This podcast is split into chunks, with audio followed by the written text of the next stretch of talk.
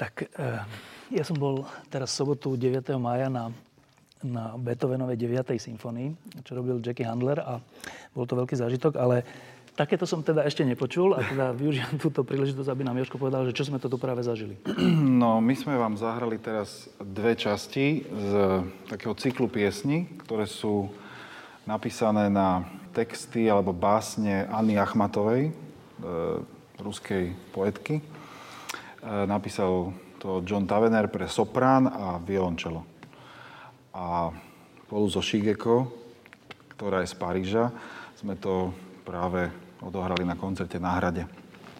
Takže som rád, že sme to stihli ešte túto pri záhrať predtým, ako odletí naspäť do Paríža. Čo bude teraz bezprostredne po tejto relácii, ano. že po tomto natáčaní. E, iba povedz pár slov, že kto je táto dáma? Uh, so Shigeko, where are you from? I'm from Japan. but? And, but I live in Paris now. Takže je z Japonska, originál z Osaky a 14 rokov žije v Paríži. A tam robí? And you, what do you do there? What you are doing in Paris? What you... I'm teacher, I teach and uh, I sing. yeah. A spievajú v nejakých orchestroch? Ona spieva uh, ako solistka v opere pies, piesni sa veľmi veľa venuje súčasnej hudbe a okrem iného napríklad e, robí také mimožánrové iné, iné, inú hudbu. Napríklad nahrala do Luca Bensonovho filmu. Hudbu robil Erik Sera. Tam vlastne... Uh, what's the name of that film? Lucy. Lucy. Lucy. Okay. A tu v Bratislave teraz prvýkrát? Pri prvýkrát. You are first time in Bratislava? Yes, first it's my first time. Na, na, na nejakom festivale? Alebo... E, to bolo v rámci komorných koncertov, hudobných večerov na Hrade, v rámci takého projektu Bratislava Goes Classical. A vlastne sme mali koncert, kde ona mala svoj recitál a spolupracoval s ňou aj klavrista Dano Buranovský, aj Martin Krajčo, ktorý tu bude hrať a my sme hrali tieto Achmatová. A čomu vďačíme, že prišla do Bratislavy? No my sme sa stretli pred rokom na jednom skvelom festivale vo Fínsku, KUMO, to je najväčší festival, európsky, európsky festival najväč, najväčší komornej hry. A e, Shigeko tam je pravidelným hosťom a ja som tam bol tiež minulý rok pozvaný. Tak sme, niektoré veci sme viac krát spolu, na, spolupracovali, v niektorých skladbách a mne sa hrozne páčilo, ako spieva tak e, som veľmi chcel sem dostať na nejaký koncert a sa to podarilo konečne, konečne takže sa teším, že, že prišla. Dobre, a ešte dnes zahráte spolu jednu vec? Respektíve... My už nie, ona zahrá s Martinom Krajčom, gitaristom a zahrajú jednu krásnu áriu od e, argentínskeho skladateľa Vila Loboša. A potom Martin na záver ešte zahrá od toho istého autora, ale solovú, solovú skladbu pre gitaru, preludium. Tak tešíme sa. It's nice to meet you here. Ja teraz volám svojho prvého hostia. Tento týždeň sa stala pomerne taká bizarná vec. Vláda sa rozhodla a prikázala všetkým ministerstvám a teda svojim podriadeným organizáciám, že nesmú, nesmú komunikovať s jedným slobodným médiom, Pretože ten denník e, si robí z vlády jednak srandu a rozdáva všelijaké nálepky, ktoré sú satirické a jednak nepíše o vláde pravdu. Tak e, takáto vec sa stala, myslím, v 90. rokoch, keď tu bol Mečiar a keď sme tak smerovali troška k Bielorusku. Teraz je rok 2015, sme v Európskej únii, v NATO Eh, tvárime sa, že sme Západ a minister zahraničných vecí neustále hovorí, že sme pevnou súčasťou Západu. Eh, no ale takéto aktivity, ktoré nie sú že nejaké jednotlivec, ale že vláda sa rozhodne a všetky ministerstva, to je vlastne štát, to je rozhodnutie štátu. Takéto aktivity mne hovoria, že to nie je celkom isté, čo my vlastne zatiaľ sme. Tak som si zavolal eh, šéf-reaktora denníka N, Matúša Kostolného, aby som sa ho teda opýtal, ako to prežívajú a čo sa to vlastne stalo. Tak najprv úplne tak vecne, že e, čo za rozhodnutie sa to tu udialo? Ja myslím, že hlúpe a chybné rozhodnutie. Ja v princípe, napriek tomu, že vlastne už 24 hodín mám na to, aby som to spracoval, tak stále sa mi nejak nechce veriť, že to mysleli vážne, lebo je to tak, ako si to popísal, je to pravda. Čiže tá komunikácia s médiami zo strany tejto vlády a premiéra Fica bola až viac menej dlhodobo veľmi zvláštna, ale stále som si mohol myslieť, že to je nejaká jeho osobná slabosť alebo jednoducho osobné zlyhanie alebo teda nejaký typ urazenosti, zvláštnej urazenosti osobnej, ale teraz keď uh, minulý týždeň naozaj vláda po, svo, po svojom rokovaní toto preberala, že preberali samolepky, ktoré sme dali našim čitateľom uh, do denníka N, samolepky, ktoré nakreslilo šuty a na ktorých bol vyobrazený eh, vlády? Predseda vlády. Tie samolepky boli pôvodne karikatúrami, ktoré vyšli v novinách a, a karikovali alebo komentovali spôsobom, ako to Šuty naozaj podľa dobre vie. Eh, spôsobili to, čo sa dialo v posledných týždňoch eh, na Slovensku, akým spôsobom reagovala vláda na, na kauzu Váhostav a mm, schránkové firmy, ktoré tu ovládajú túto krajinu, tak, tak toto zrazu vyrobila vláda a mňa to, mňa to šokuje, lebo no, poprvé Myslel by som si, že vláda má dôležitejšiu robotu, ako zapodievať sa samolepkami a tým, tým, či sa majú rozprávať alebo nemajú rozprávať. Po druhé, akokoľvek, teda čo, čokoľvek si môžeme myslieť o vláde, tak stále si myslím, že by to mali byť ľudia, ktorí sú schopní riadiť krajinu. A keď potom vidím, že sú vlastne jak ovce pritakajú, keď, keď im jeden ich predseda prikáže, že majú byť ticho a nemajú sa rozprávať, to sa mi zdá, že ani v školke by sa to nepodarilo Eh, keby som kázal kamarátom svojim, že aby sa nerozprávali s Jankom, alebo... Čiže to mi prišlo úplne, úplne bizarné a teda ten nápad, eh, že to verejne sa k tomu oficiálne prihlásiť, že áno, že my sme hrdí, že nebudeme komunikovať s novinami, tak to je už úplne absurdné, pretože je to dokonca, akože porušujú zákon. Keď nič iné, tak porušujú zákon, pretože tlačový zákon jasne hovorí, že, že všetky médiá majú, majú mať, teda, alebo vláda a verejné orgány majú mať eh, rovnaký prístup k informáciám ku všetkým médiám a majú dbať na to, aby sa tie informácie, ktoré sú dôležité pre verejnosť, nie pre mňa ako pre novinára, ale pre verejnosť, aby sa, aby sa šírili jednoducho rovnakým spôsobom všade. E, my novinári vieme e, za tie roky, že koho ktorý politik má rád a nemá rád a e, nie je žiadne tajomstvo, že Robert Fico viacerých novinárov nemá rád. Ja som videl viacero tlačoviek, kde sa pôvodne z OSME, potom z denníka niekto opýtal a on mu povedal, že vám odpovedať nebudem a vy ste taký a onaký. Čiže takýto nejaký antagonistický vzťah tu bol dlho, ale že teraz je to také, že žiadne ministerstvo, žiaden štátny orgán nemá odpovedať denníku N. Ehm, tá posledná kvapka boli fakt tie samolepky, alebo tomu niečo predchádzalo? To, e, to je oficiálne zdôvodnenie, to napísali do, do tlačovej správy, ktorú zverejnili. Mm, ja sa môžem len domnievať, že či predtým niečo ešte bolo, no tak e, Myslím si, že, že premiér a vláda a viacerí ministri sú asi nervózni z toho vývoja. Tá, tá kauza, e, okolo, ktorá sa točí okolo váhostavu, zjavne im nie je príjemná, čiže či kvôli tomu stúpa nervozita.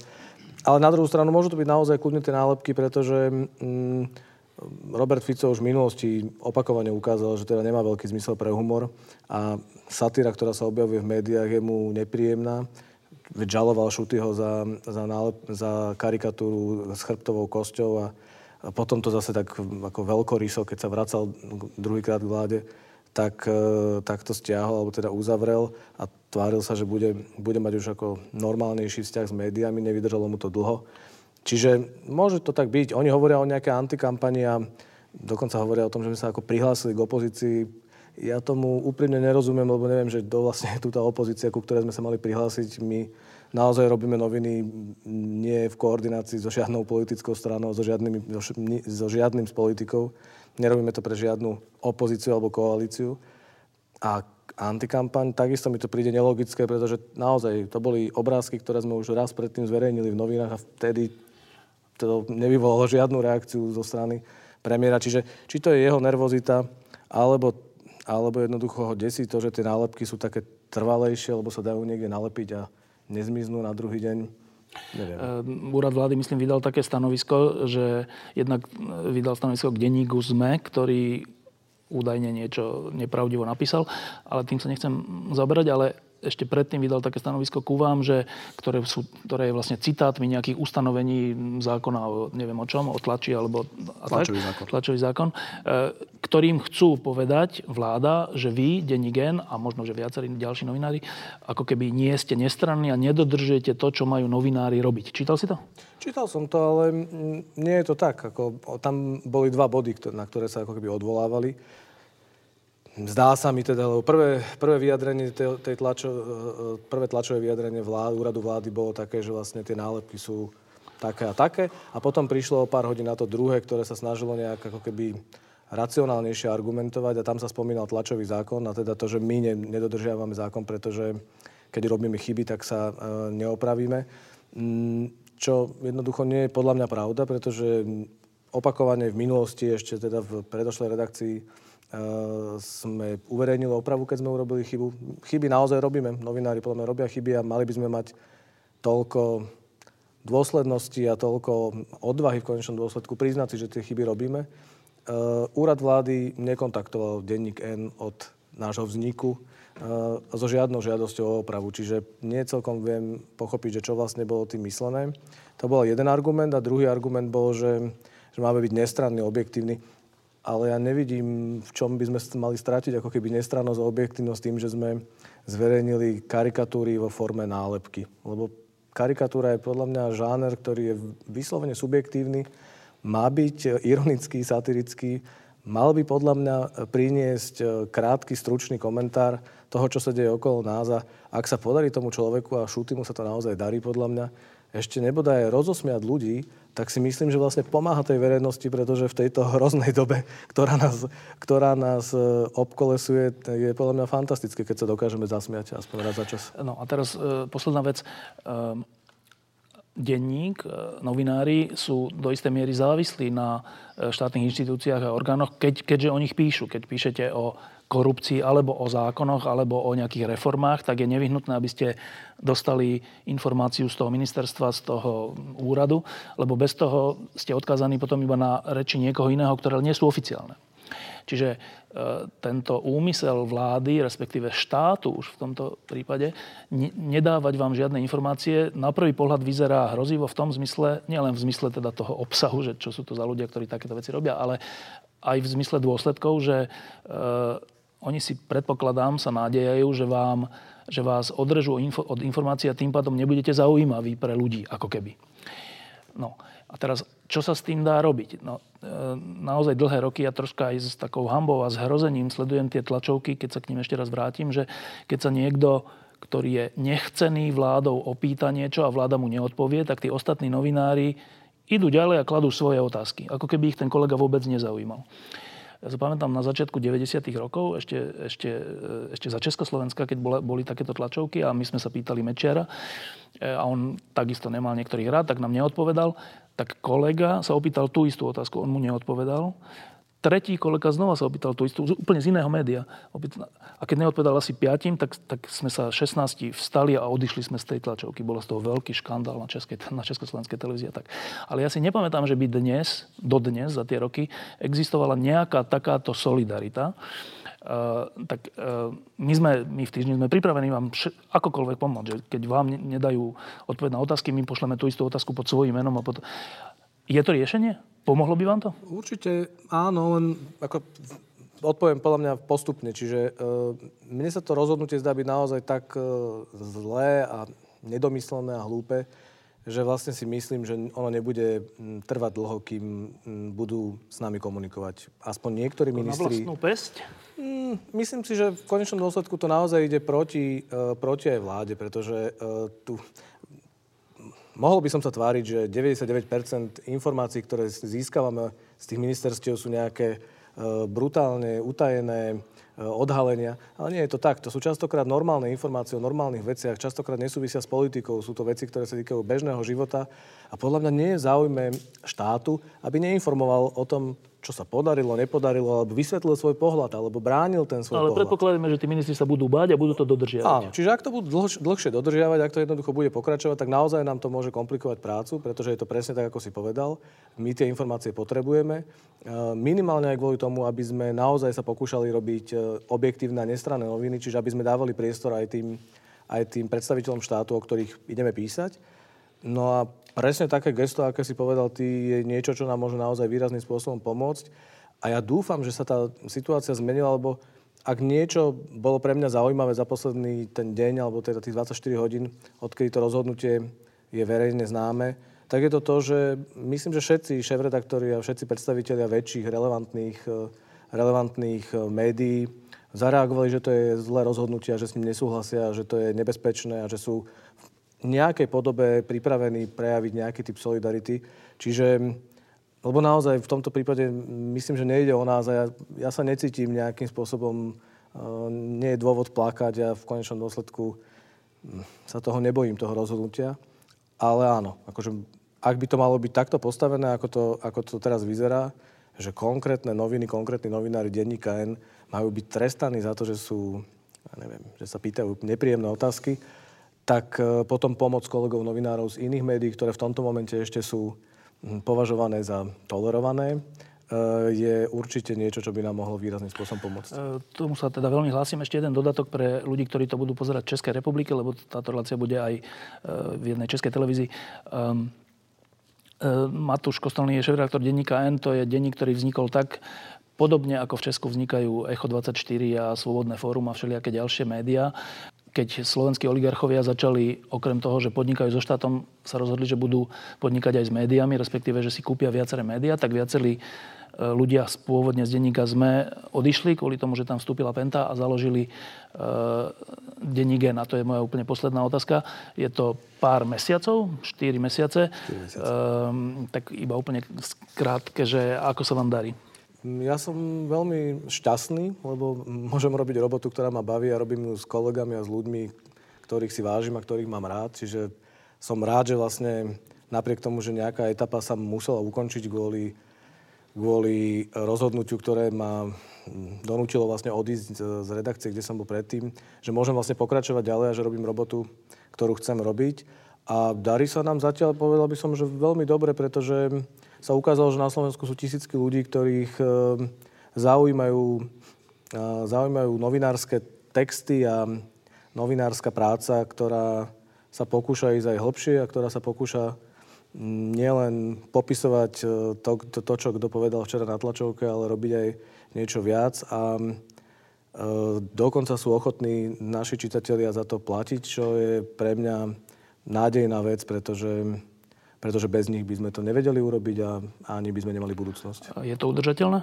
Vyzerá to tak zatiaľ? Mm, ja tomu verím. Ja tomu naozaj verím, že hej, v tomto momente ešte nie sme tak ďaleko, že by sme, že by sme dokázali tú redakciu, ktorú sme postavili a ten obsah, ktorý chceme robiť a ktorý robíme, čiže nerobiť len nejaký okrajový web, alebo, web alebo komentatívnu nejakú záležitosť, kde by sme len glosovali to, čo sa deje, ale pokúšame sa naozaj robiť aj vlastnú vlastné správy, vlastné témy, vlastné, vlastnú investigatívu. E, takže máme relatívne väčšiu redakciu a zatiaľ sa zdá, že, e, že ak budeme tak úspešní, ako sme boli za prvý štvrť tak e, je nádej podľa mňa, že sa nám to môže podariť.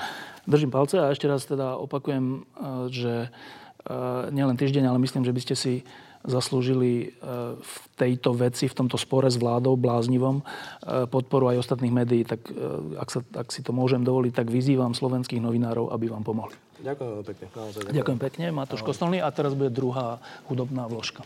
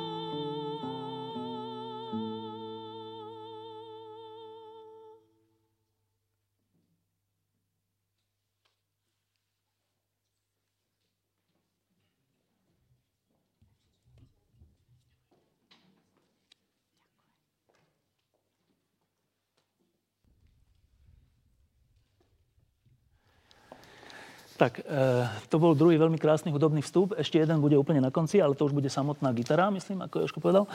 No, e, teraz už sú tu štyria ľudia, ktorých e, sme pozvali kvôli teda našej ústrednej téme, ktorá tak trocha súvisí s tým, čo, o čom sme hovorili pred chvíľou e, s Matušom Kostolným teda pre vás, ktorí ste tu neboli, e, denní gen to je niečo ako u vás Echo 24 alebo niečo také, ktorý vznikol po tom, čo, čo českí oligarchovia vstupujú do médií, tak na Slovensku sa deje podobné a oni založili denní gen a teraz čelia takej veci, že včera sa vláda rozhodla, že celá vláda, všetky ministerstva a štátne orgány im nesmú na nič odpovedať, lebo sú nejakí príliš kritickí. A, um, u vás v Česku je niečo podobné?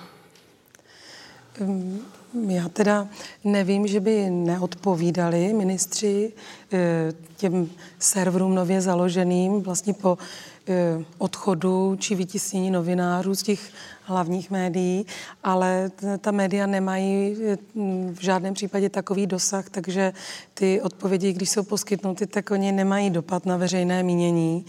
V Česku ta situace je specifická tím, že vlastně dominantní nebo významný politik je velmi významným vlastníkem klíčových médií, takže eh, Echo 24 a některá další internetová média jsou úplně okrajová, mají vlastně minimální sledovanost u té většinové populace, takže ji ani nemůžou ovlivnit. To je zaujímavé, lebo v tom prípade my sme troška ďalej, že my sme tu založili nejaký, teda chalania, dievčata založili nejaký eh, denník a oni sú natoľko významní, že vláda o tom rokuje. Rokuje o tom vláda. Vláda o tom rokovala. Marian, ty si pamätáš, že ešte z 90. rokov Mečerovci robili tiež podobné veci? Mečer robil tiež podobný krok urobil.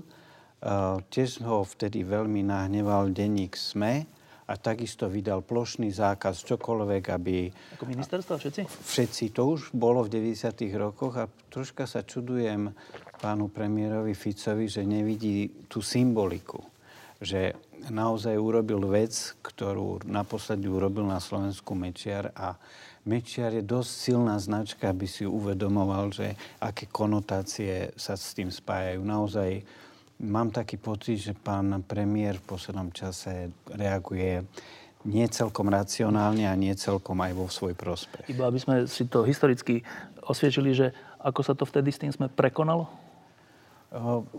Bolo to, trvalo to niekoľko mesiacov, možno aj rokov, ale v podstate uh, išlo to tak ako ticho do úzadia. Najskôr prelomil jeden, potom druhý a už sa to vrátilo do pôvodného stavu, ale najskôr bol striktný zákaz, že zo SME nikto nesmie komunikovať. A predpokladáme, že to dopadne ako tu v tomto prípade? Ja, už párkrát boli také pokusy a tí politici si vždy skôr či neskôr uvedomili, že, že to nikam nevedie, ale zase na druhej strane Pán premiér veľmi často to používa ako, povedal by som, celkom racionálny prostriedok, hlavne pred voľbami. On vie, že by pred voľbami dostával z, od NK, od redaktorov NK veľmi nepríjemné otázky. A tým si to plošne zariadil, paušálne. A ne, ne, už to nebude tak, že na túto nepríjemnú otázku neodpovedám, ale bude to, ja na žiadnu vašu otázku neodpovedám.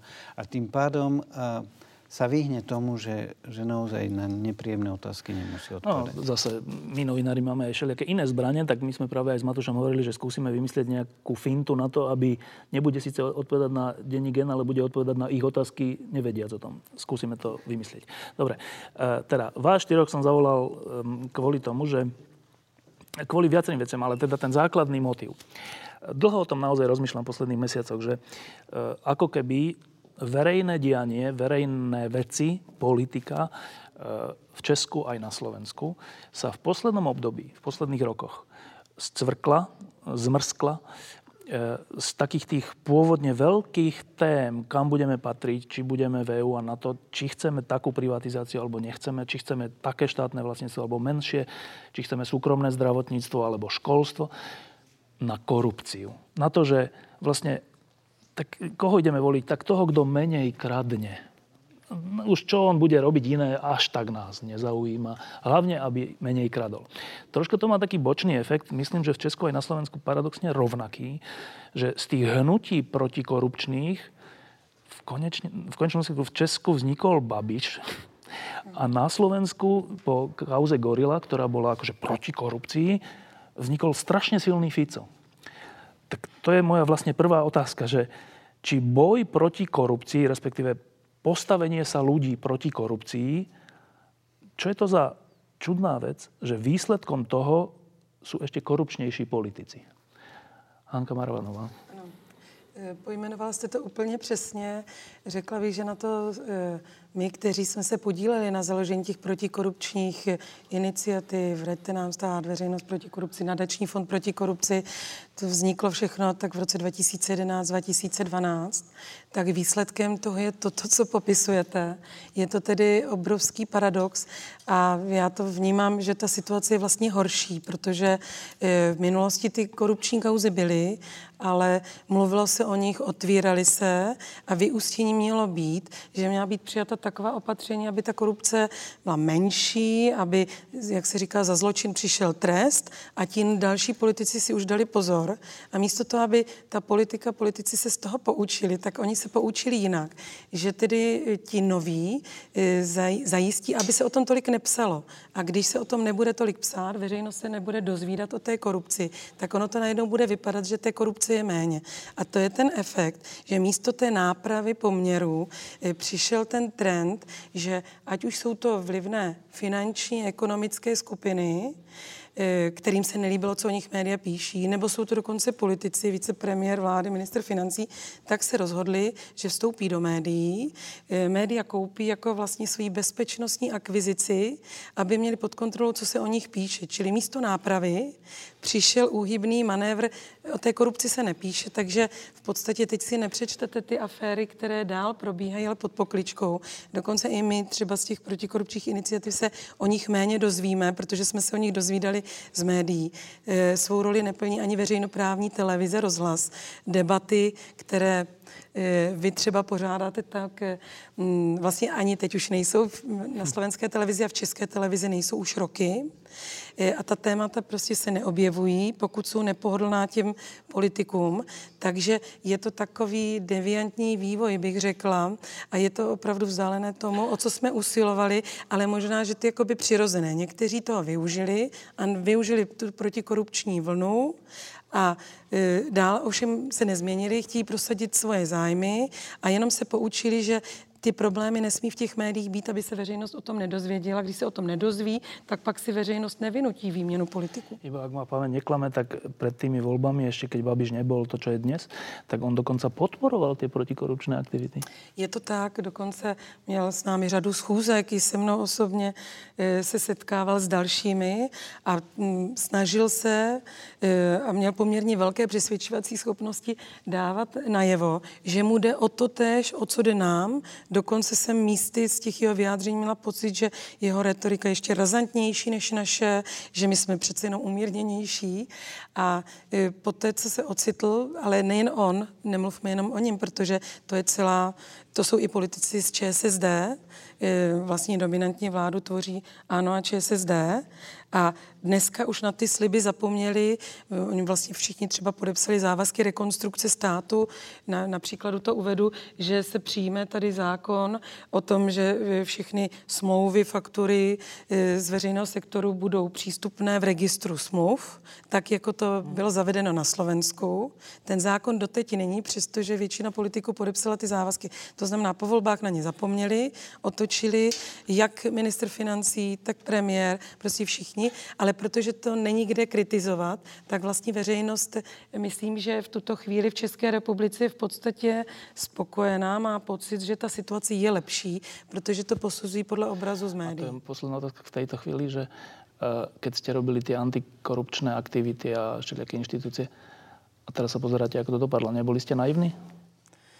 Ehm, já myslím, že to není věc naivity, to je nekonečný zápas o ty věci. To znamená, se o něco snažíte, různí lidé se o něco snaží a ti, kterým se to nelíbí, se snaží o opak. A podle mě nekončící zápas, který vedeme pořád, takže to není naivita, to Ale není tak... špatně, že jsme se o to snažili. Ale tak myslím, že, že ste sa stretávali s Babišom a verili ste, že on tou svojou retorikou aj naozaj niečo zmení? To není jenom, že s ním. My máme ten přístup, eh, já osobně ho mám, že je třeba vždycky jednat. Jednat prakticky s každým, být otevřený k tomu a priori někoho nekádrovat. Takže eh, a dokud on nejednal v rozporu s těmi svými slovy, tak nebyl důvod ho podezírat z opaku. Problém, myslím, v České republice je, nevím jak na Slovensku, to by mě moc zajímalo, že oni nejsou ty institucionální pojistky v zákonech, aby to nebylo možné. U nás se teď nejvíc diskutuje o střetu zájmu, že teda mm, minister financí je velmi vlivná postava vládní, má moc tedy vládní, zároveň je významným vlastníkem médií a zároveň je, myslím, druhým nejvýznamnějším podnikatelem, který se uchází o veřejné zakázky. To je velký střed zájmu a my máme takový bezzubý zákon o střetu zájmu, který to umožňuje. Podle mě je třeba pracovat na těch institucionálních zákonných pojistkách. Pokud nefunguje, nefungují nepsaná pravidla, musí se do, doplnit psaná pravidla, aby to na příště nebylo tak snadné. Marian, Anka Marovna a ďalší ľudia v Českej republike, pozerajúca na to, ako vyzerá ten verejný priestor a v tomto zmysle aj korupcia, e, dali do nejakého zápasu pred pár rokmi. A teraz vidíme, ako to dopadáva a oni teda samozrejme, že nekončia, ale nejak to dopadlo. A teraz ty, dlhoročný novinár, si teraz presne to isté urobil, že si prestúpil z novinárstva do nadácie proti korupcii, lebo predpokladám, že sa ti nepáči, čo sa tu deje, ideš o tom aj písať a všeličo. E, nebude to podobný príbeh? Ja zopakujem to, čo povedala pani Marvanová. Jednoducho za pokus to stojí. Veď ja si myslím, že prvý výsledok je to, že korupčné praktiky musia byť na Slovensku sprevádzané protikorupčnou retorikou. Už tým sme ich do niečoho dotlačili, pretože už sa nemôžu tváriť, že korupcia je v poriadku, už to musia sprevádzať tým, príjmame zákony, príjmame opatrenia. Samozrejme, že jedna vec je retorika, druhá vec je prax, ale mám taký pocit, že naozaj treba vytvárať neustále na nich tlak a odstraňovať tie miesta, kde sa môžu schovávať, kde si môžu robiť svoju, um, svoju korupciu, tak povediať, znerušenie, zužovať im priestor. Samozrejme, je to otvorená hra, nikto nemá vopred garantované, že to bude mať praktické výsledky, ale ja si myslím, že ten pokus sme povinní ako občiansky urobiť, lebo bez toho pokusu ten ich priestor sa bude rozširovať. No, máme tu ešte jednu teraz tak na prvý pohľad, že ešte naivnejšiu iniciatívu, alebo teda takú, už úplne takú krehučku, že toto dievča, Veronika, eh, ja si ju pamätám vlastne iba z jedinej veci, že ona napísala blog, blog, blog z otvorených zdrojov, z toho, čo sa všeli kde dočítala o ministrovi Pavlisovi, eh, o všelijakom konflikte záujmov a o všeličom. Na základe čoho tento chudák minister bol úplne, úplne že odrovnaný. On ešte vtedy neodstúpil, ale pred všetkými novinármi to bolo, že... Načatý, no, áno, pred všetkými novinármi to bolo, že tak toto, čo, však to je, to je strašné. Ale tí všetci novinári, vrátane nás, my sme si tie, všetky tie zdroje, asi sme si nedali tú prácu, alebo proste neviem, alebo je to veľmi šikovná dievča. Každopádne je to, že úplne, že jednotlivec proti štátu. Takáto vec sa tu objavila. Tak, e, Veronika, vítaj medzi nami. Um, keď sa hovorí o, o Slovensku a korupcii, o Česku a korupcii, mladé dievča, ty to vidíš um, ako prekonateľný problém? Ja som veľmi rada, že sa že u nás na Slovensku sme na tom tak, že sa o tom hovorí. Keď som počúvala to, čo pani Marvanová hovorila, že v podstate 40-50 médií je v správnych rukách, tak mi to príde ako veľmi smutná situácia. A keď som si predstavila, že my by sme v novinách čítali len o tom, ako, ako za komunizmu, koľko ktorá kráva nadojila a koľko sme pokosili, to by bolo strašné. Tak e, a či to je prekonateľný problém? Mm, ja som tak dlhšie bola preč v zahraničí a keď som tak rozmýšľala o Slovensku, tak vždy som tam videla taký veľký potenciál, že aká by to bola skvelá krajina v porovnaní s inými krajinami, napríklad keby. A jedno to keby bola aj korupcia. A to som, to, nemyslím teraz takú korupciu v takom základnom zmysle, že dáte 5 eur alebo nejaký úplatok, ale takú vieru, že mm, dostanem niečo nie preto, že si to vybavím, ale preto, že na to mám právo, e, zákony sa budú dodržiavať, e, zlo zvýťazí, e, pardon, dobro zvýťazí a zlo bude potrestané, dôvera v štát a tak ďalej. Takže, mm, no a takáto, takáto atmosféra v tej spoločnosti následne ovplyvňuje život aj jednotlivcov, aj toho, ako ten štát vlastne funguje. No a tak som si povedala, že každý robí podľa tých svojich, každý čo môže, niekto organizuje veľké protestné zhromaždenia, novinári robia svoju robotu a ak môže prispieť do nejakej verejnej debaty, možno ten jeden blog alebo viac tých blogov, tak um, aj tak je to Čiže ty si, ty si normálne že rozmýšľala, že čo by som ja tak mohla urobiť, tak napíšem blog? No, celkom tak to nebolo, ale mm, tak ja som k tomu prišla tak postupne, že som reagovala na rôzne témy, ktoré rezonovali v spoločnosti. Napríklad to bola výstavba diálnic, PPP projekty alebo Skytol. A len som si tak porovnávala informácie. Napríklad pri tom Skytole, uh, výber diálničného mýta, tam som zistila, že je to strašne nevýhodné pre štát. A keď zistíte už, že, že to sú tak obrovské peniaze, ktoré idú tomu e, sprostredkovateľovi firme Skytol, 75% z výberu mýta, to znamená ako, ja kebyže mám banke 1000 eur a banka za správu si zoberie odo mňa 750 eur, to je hrozné. No a toto bol taký prvý impuls, tak a teraz, že kto je za tým.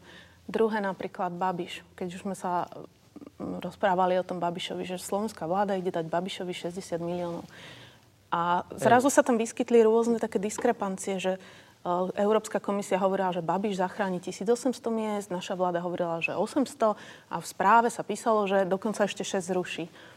Tak a schváloval to teda ministerstvo hospodárstva, kde bol štátny tajomník.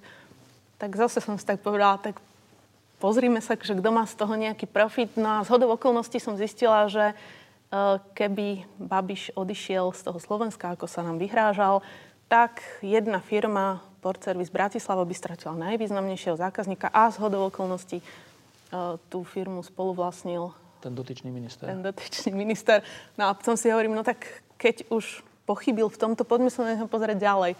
No a tak to šlo. No a toto je teda krásne, že tak v tom 89. sme vlastne toto chceli, nie? Že, aby že mladý človek si povie, že počkaj, tak ja zistím, že či ten minister neklame. Klame, poviem, že klame. Predtým by išiel do väzenia ten mladý človek, teraz to môže urobiť, dokonca ten minister už není minister. Ale to je, že jednotlivosť. A to úplne krátko a potom, že hm, tieto jednotlivosti sú možné. To je pravda. Ale že je možná zmena tej klímy, tej mentality? Veríš tomu?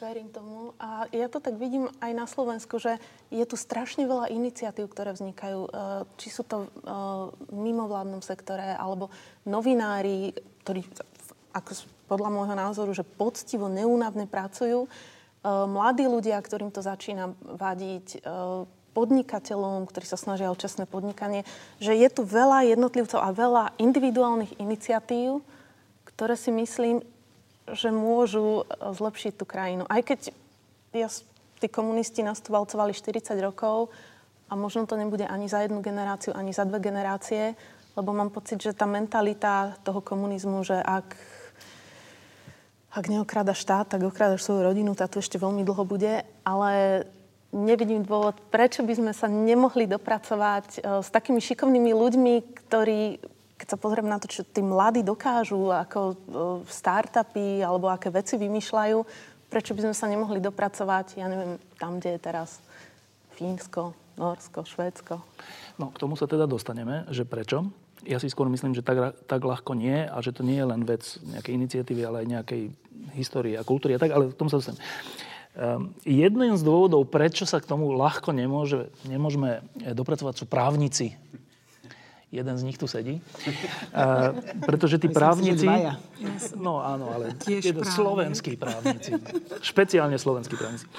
Ktorí sú veľmi šikovní v tom, že keď Veronika začne niečo e, skúmať a zistí, že je to takto, tak oni vymyslia inú fintu, aby to už nevyskúmala nikdy a raz je to schránková firma, raz je to, ja neviem, čo, také, že my potom pátrame, pátrame až dojdeme, že a tu už sa nedá. Tu už sa nedá, už jedine by sa musel zmeniť zákon, to zase nikto nechce zmeniť ten zákon a sme nahratí. Tak, uh, úplne, pán Leontiev, to není na vás, ale ako na právnickú profesiu, že, že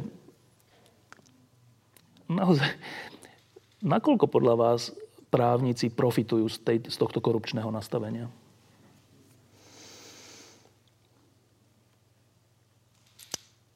Ja si myslím, že aj medzi právnikmi sú určite dve skupiny. Um, a ja som v tej skupine, ktorá môžem povedať, že z toho neprofitujem, naopak uh, tým trpíme. Vysvetlím aj prečo. My sme zahraničná advokátska kancelária a jeden z tých vedľajších efektov korupcie je, že deformuje podnikateľské prostredie a konkurenčné správanie.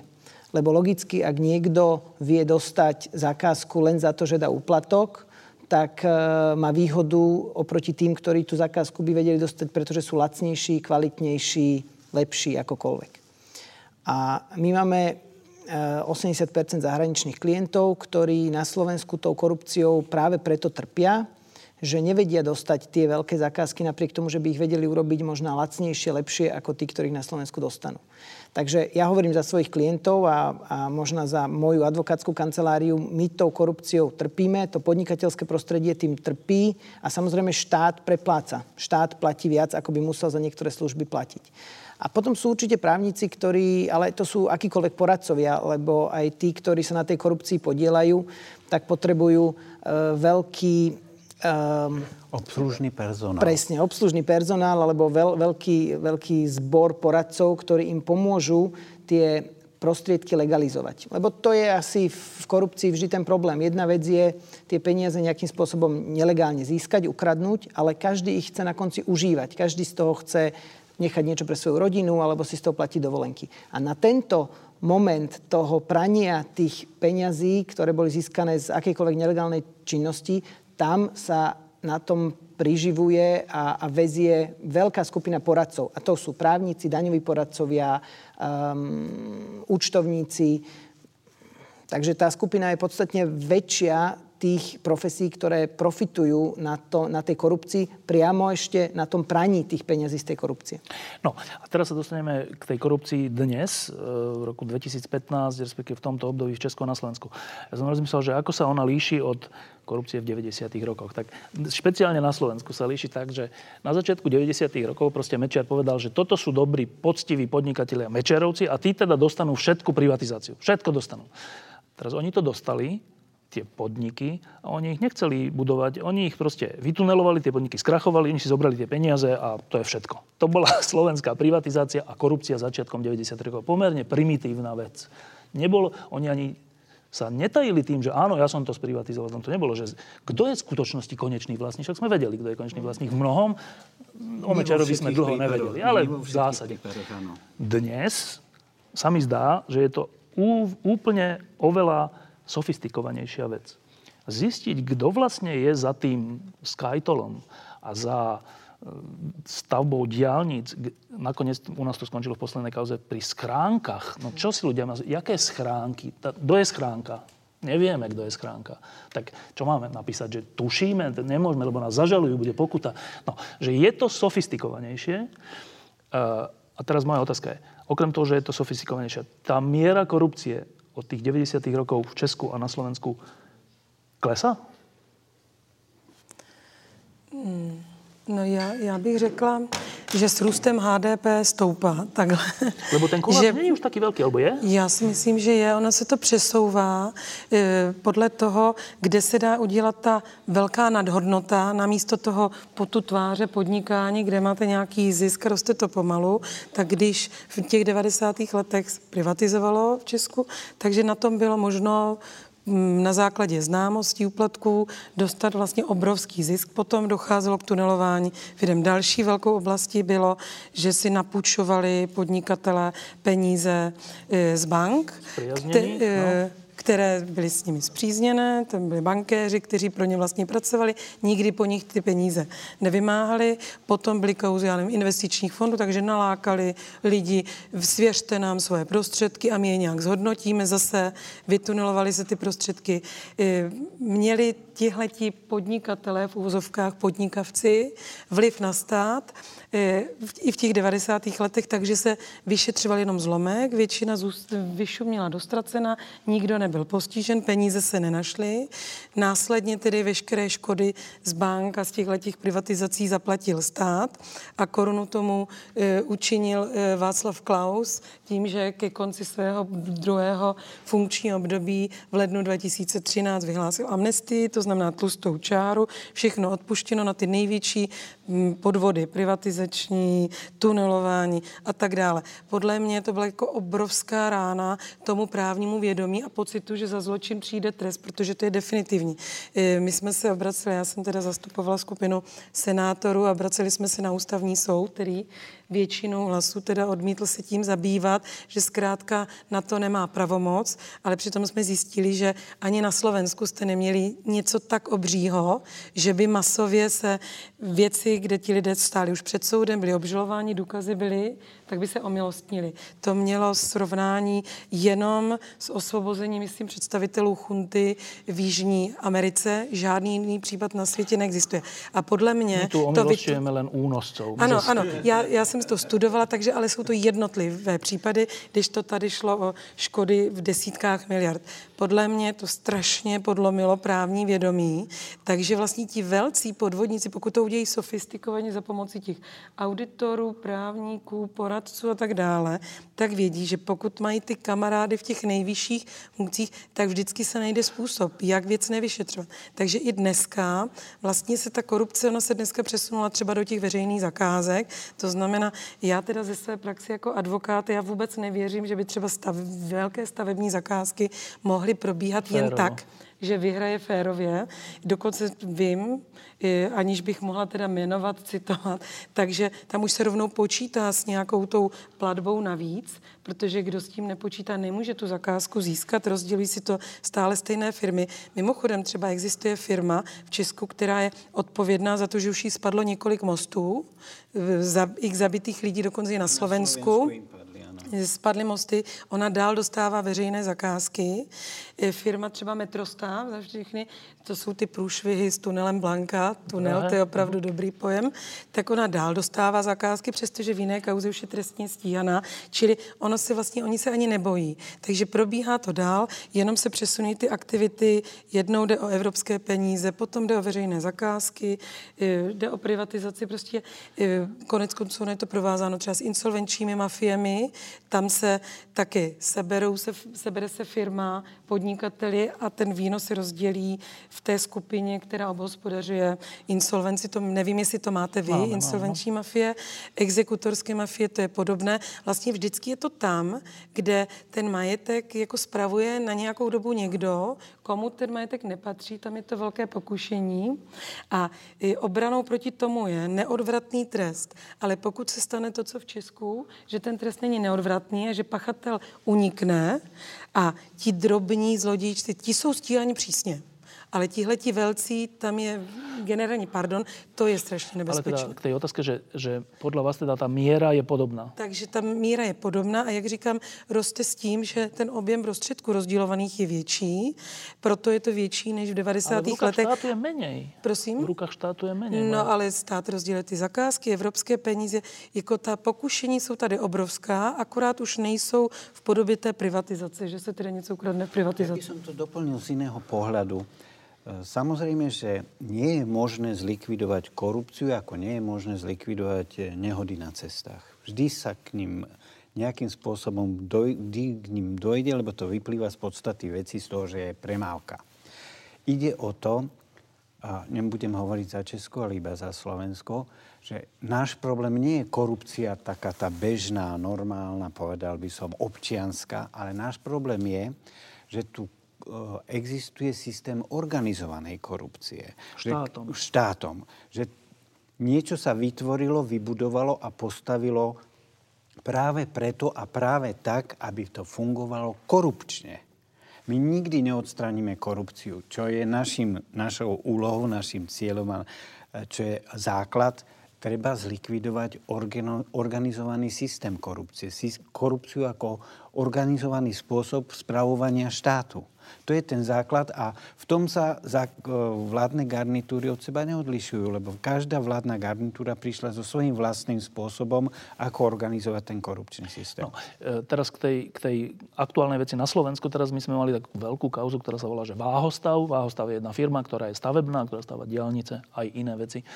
Eh, ukázalo sa, ukázalo sa, že tá firma je v krachu. Eh, potom sa, potom sa ukázalo, že kto ju vlastne vlastní, nevieme, lebo sú to tzv. schránky. Neviem, či to v Česku máte podobne. Asi áno. Eh, ktoré schránky sú na Cypre a čo ja viem, kde všade. Právnická otázka, respektíve pre Veroniku, že prečo nám vadia schránky? Však keď je to v súlade so zákonom, čo je problém? Jak môžem generálne možno k tomu vysvetleniu tých schránok, lebo ten názov je e, asi veľmi dobrý, ale nie všetci si vedia niečo za tým predstaviť. Tá schránka je vlastne virtuálna firma, to znamená firma bez zamestnancov, e, iba so sídlom a bez akejkoľvek podnikateľskej činnosti. Najčastejšie je tá schránka len vlastníkom nejakých aktivít, či už pohľadávok alebo iných obchodných podielov v iných spoločnostiach. Čiže treba si predstaviť, že schránka je jednoducho virtuálna firma, ktorá de facto nemá nič. Je Čiže to len... tá schránka, povedzme, že je na Cypre, Čiže na Cypre je normálne na súde zaregistrovaná ako firma, ktorá existuje, má svoje predstavenstvo alebo niečo také, Áno, nejaké orgány, dobre, ktorí sú neznámi ľudia pre nás. Áno. Teda je to meno, ale nič, ničím významné. Prečo je to dôležité pre naše firmy, aby boli v schránkach? No, čaro schránky e, alebo tých e, spoločností v daňových rajoch e, je, že je tam veľká anonimita skutočného vlastníka. Dneska na Slovensku ani v Čechách už neviete zabezpečiť takú anonymitu vlastníka obchodnej spoločnosti, ako viete cez tieto schránkové spoločnosti. Druhá vec je, že je veľmi jednoducho administrovateľná. To znamená, že ten riaditeľ, ako ste povedali, ktorý v tej schránke sedí, je nájomný biely kôň, profesionálny biely kôň. On sa tým živí, že vlastne robí riaditeľa a počúva pokyny niekoho, kto je skrytý za tou oponou. A tretia charakteristika tej schránkovej firmy je, že sú v takých e, jurisdikciách, čiže v takých štátoch, kde je nízke daňové zaťaženie a dajú sa cez tie schránky peniaze, ktoré sa ukradnú e, v Strednej Európe, zase do tej strednej Európy priniesť a tvária sa už ako zahraničné peniaze. To bolo u toho váhostavu asi veľmi pekne vidno, že keď si zoberiete 99% schránkových firiem alebo firiem z daňových rajov na Slovensku, je moje osobné tvrdenie, tu investujú peniaze, ktoré boli zo Slovenska pôvodne. To nie sú peniaze ruských oligarchov na Cypre, ani amerických, ani, ani židovský kapitál. To sú peniaze slovenské, ktoré sa tu ukradli preprali sa cez tie offshore spoločnosti a reinvestujú sa tam, kde vlastne tí skutoční vlastníci poznajú ten trh. Ten, ten, ten, ten Slovák, ktorý je tu podnikateľ a ukradne niekde tie peniaze, on nepôjde investovať teraz do Izraela alebo, alebo do Ruska, lebo tam ten trh nepozná. On potrebuje tie peniaze investovať na Slovensku. No dobré, keď ja som teda vlastník slovenskej, ak sa to vôbec tak dá povedať, alebo českej firmy, ktorá stavia diálnice, prečo nechcem byť normálny, akože zverejnený majiteľ tej firmy. Prečo? Tam máte... Dobrý dôvod na to by si nemohol mať, pán no. doktor povie. Tam, tam sú, e, tie schránkové firmy sú samozrejme problém aj západnej Európy, ale v západnej Európe sú schránkové firmy problém daňovej optimalizácie. To znamená Francúzsko, ktoré má takú vysokú daňovú povinnosť, e, tých podnikateľov prinútilo k tomu, aby tie svoje zisky zdaňovali niekde, kde tie dane sú nižšie. To je jeden dôvod pre schránkové firmy. Na stredná Európa si bohužiaľ na tých schránkach našla tú inú vlastnosť, ktorú obľúbujú, a to je tá anonimita vlastníctva, ktorá slúži k tomu, aby ľudia, ktorí sa z politických dôvodov nemôžu objaviť ako podnikatelia pre ten konflikt záujmov, tak sa zakryjú tou schránkou. To čo znamená? Široký by nemohol byť reálny vlastník váhostav? Mohol. No, pravdepodobne by to malo asi aj nejaké, nejakú politickú konzekvenciu pre tú stranu, s ktorou nejakým spôsobom spolupracuje a bol spájaný. A hlavne, ak, tá, ak tie zakázky váhostavu sú hlavne štátne zakázky, o ktorých rozhoduje asi tá strana, ktorú... No ale aj tak všetci píšeme, že je to široký. Ale keď mu to neviete dokázať, tak si myslím, že to je ten problém tej koncovky ja mám inú otázku, alebo obavu, alebo takú, takú úvahu, že ja si myslím, že v skutočnosti v tých skránkach sú politici. Ale ja s vami súhlasím, tie schránky sa používajú hlavne aj na financovanie potom politických strán, lebo asi to nefungujúce financovanie politických strán, ako každý, mm, by som povedal, e, nejaký organický problém si nájde tá spoločnosť, ako ho vyriešiť. Čiže to, že není vyriešené financovanie politických strán, tak sa našlo riešenie, že sa tie peniaze niekde zhromažďujú, ukladajú a potom sa použijú pre tú Dobre, politiku. Otázka som taký optimista, pardon. Ja už si nemyslím, že to slúži na financovanie politických strán. Ja už si myslím, že to slúži na financovanie politikov. A to je no, rozdiel. Osôb. Presne tak. No, ale to sa chcem opýtať, že, že mm, keď si to chcem predstaviť, že je to nejaká firma, ministerstvo, nejaká vládna garnitúra, či Ficová, Zurindová, Mečiarová, Nečasová, neviem koho, Babišova, mu prihrá zákazku, ktorá je predražená, však ale preto mu to prihrala, aby ten rozdiel si potom nejak rozdelili. A teraz modelujem to, že ten politik, ktorý o tom rozhodol, je súčasťou tej schránkovej firmy, my o tom nevieme, lebo je to tajné, lebo je to... A teda ten zisk si on môže fyzicky zobrať, keďže je súčasťou tej schránkovej firmy. A to sa ja pýtam, že tá schránková firma nejakým spôsobom nie je odhaliteľná, že tam je ten politik nejakým?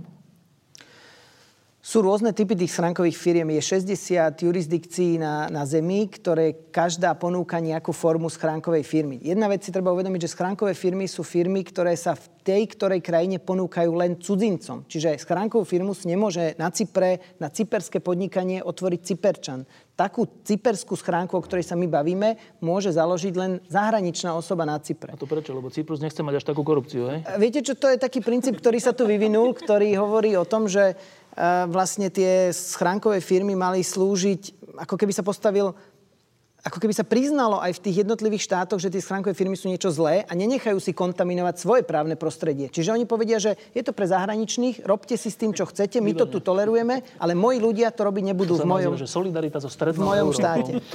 No a teda ten politik je nedohľadateľný? No ale e, to chcem povedať, že sú potom jurisdikcie, kde už napríklad v Európskej únii, keď je podozrenie z páchania trestnej činnosti, tak tie orgány spolupracujú. Na tom Cypre? Áno, na tom Cypre, keby bolo podozrenie z trestnej činnosti, či už daňové napríklad podozrenie, že je tu krátenie dane, tak tá cyperská, cyperský daňový úrad by poskytol tú súčinnosť, išiel k tomu advokátovi, ktorý je tam väčšinou nastrčený ako ten biely kôň a od neho si vypýtal to plnomocenstvo, to je väčšinou jediný jediný dokument, ktorý hovorí o tom, kto je ten konečný užívateľ výhod, kto dáva pokyny tomu riaditeľovi. To sa stalo?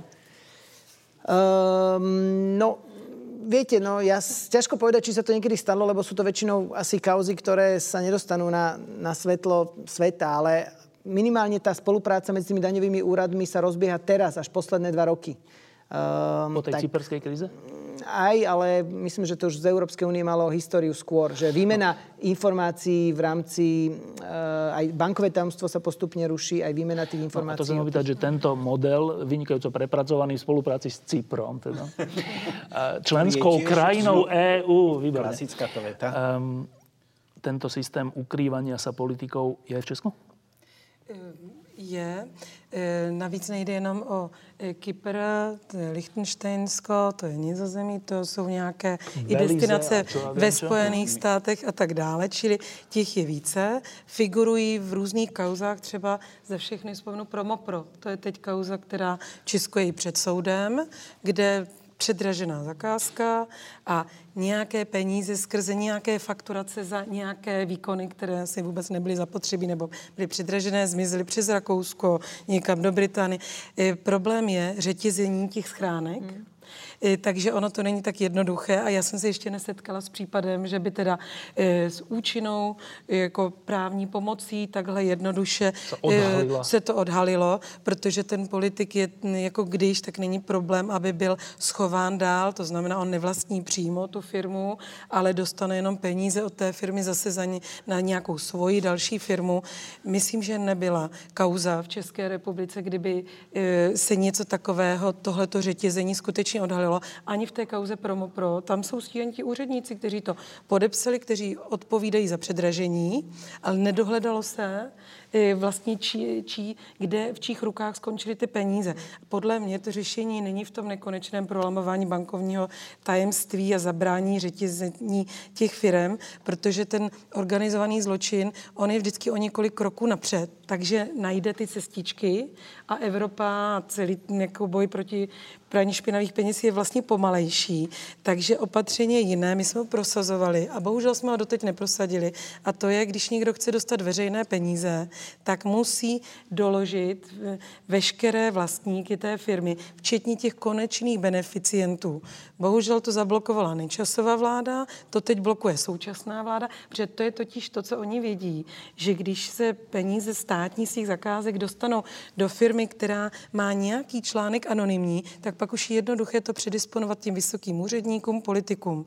Takže zabrání tomu, aby ty veřejné peníze odcházely netransparentně. Je překvapující věta, že to zablokovala i nečasová vláda? Ano, e, my jsme tehdy to připravili koncept, měli jsme napsaný návrh, veřejnost proti korupci, nadační fond proti korupci, rok a půl jsme vedli kampaň a zablo- zablokovali to, prostě to nepřijali, jakože to bylo právně nedokonalé. To je vždycky taková ta výmluva, že se to Za to udělá ta je dokonalá. ano, že- A bohužel ta současná vláda se k tomu nejenže nevrátila, ale ještě k tomu ti úředníci, kteří to tehdy blokovali, teď byli zase jmenováni do vysokých funkcí, takže to běží dál. Dokonce se i přijala novela, která je ve vztahu k veřejným zakázkám benevolentnější k tomu. Takže to protikorupční držení se zastavilo a jde to, jsme šli nahoru a teď jsme se zase vracíme zpátky dolů v tom. K, k, teraz k tomuto ešte, že ja tak tuším, že vy aj so svojou právnickou kanceláriou, aj Marian s vašou nadáciou práve týmto smerom idete, ako vy ste išli pred pár rokmi, že mm. chcete zamedziť tomu, aby tie schránky mohli sa podielať na štátnych zákazkách, tak? No,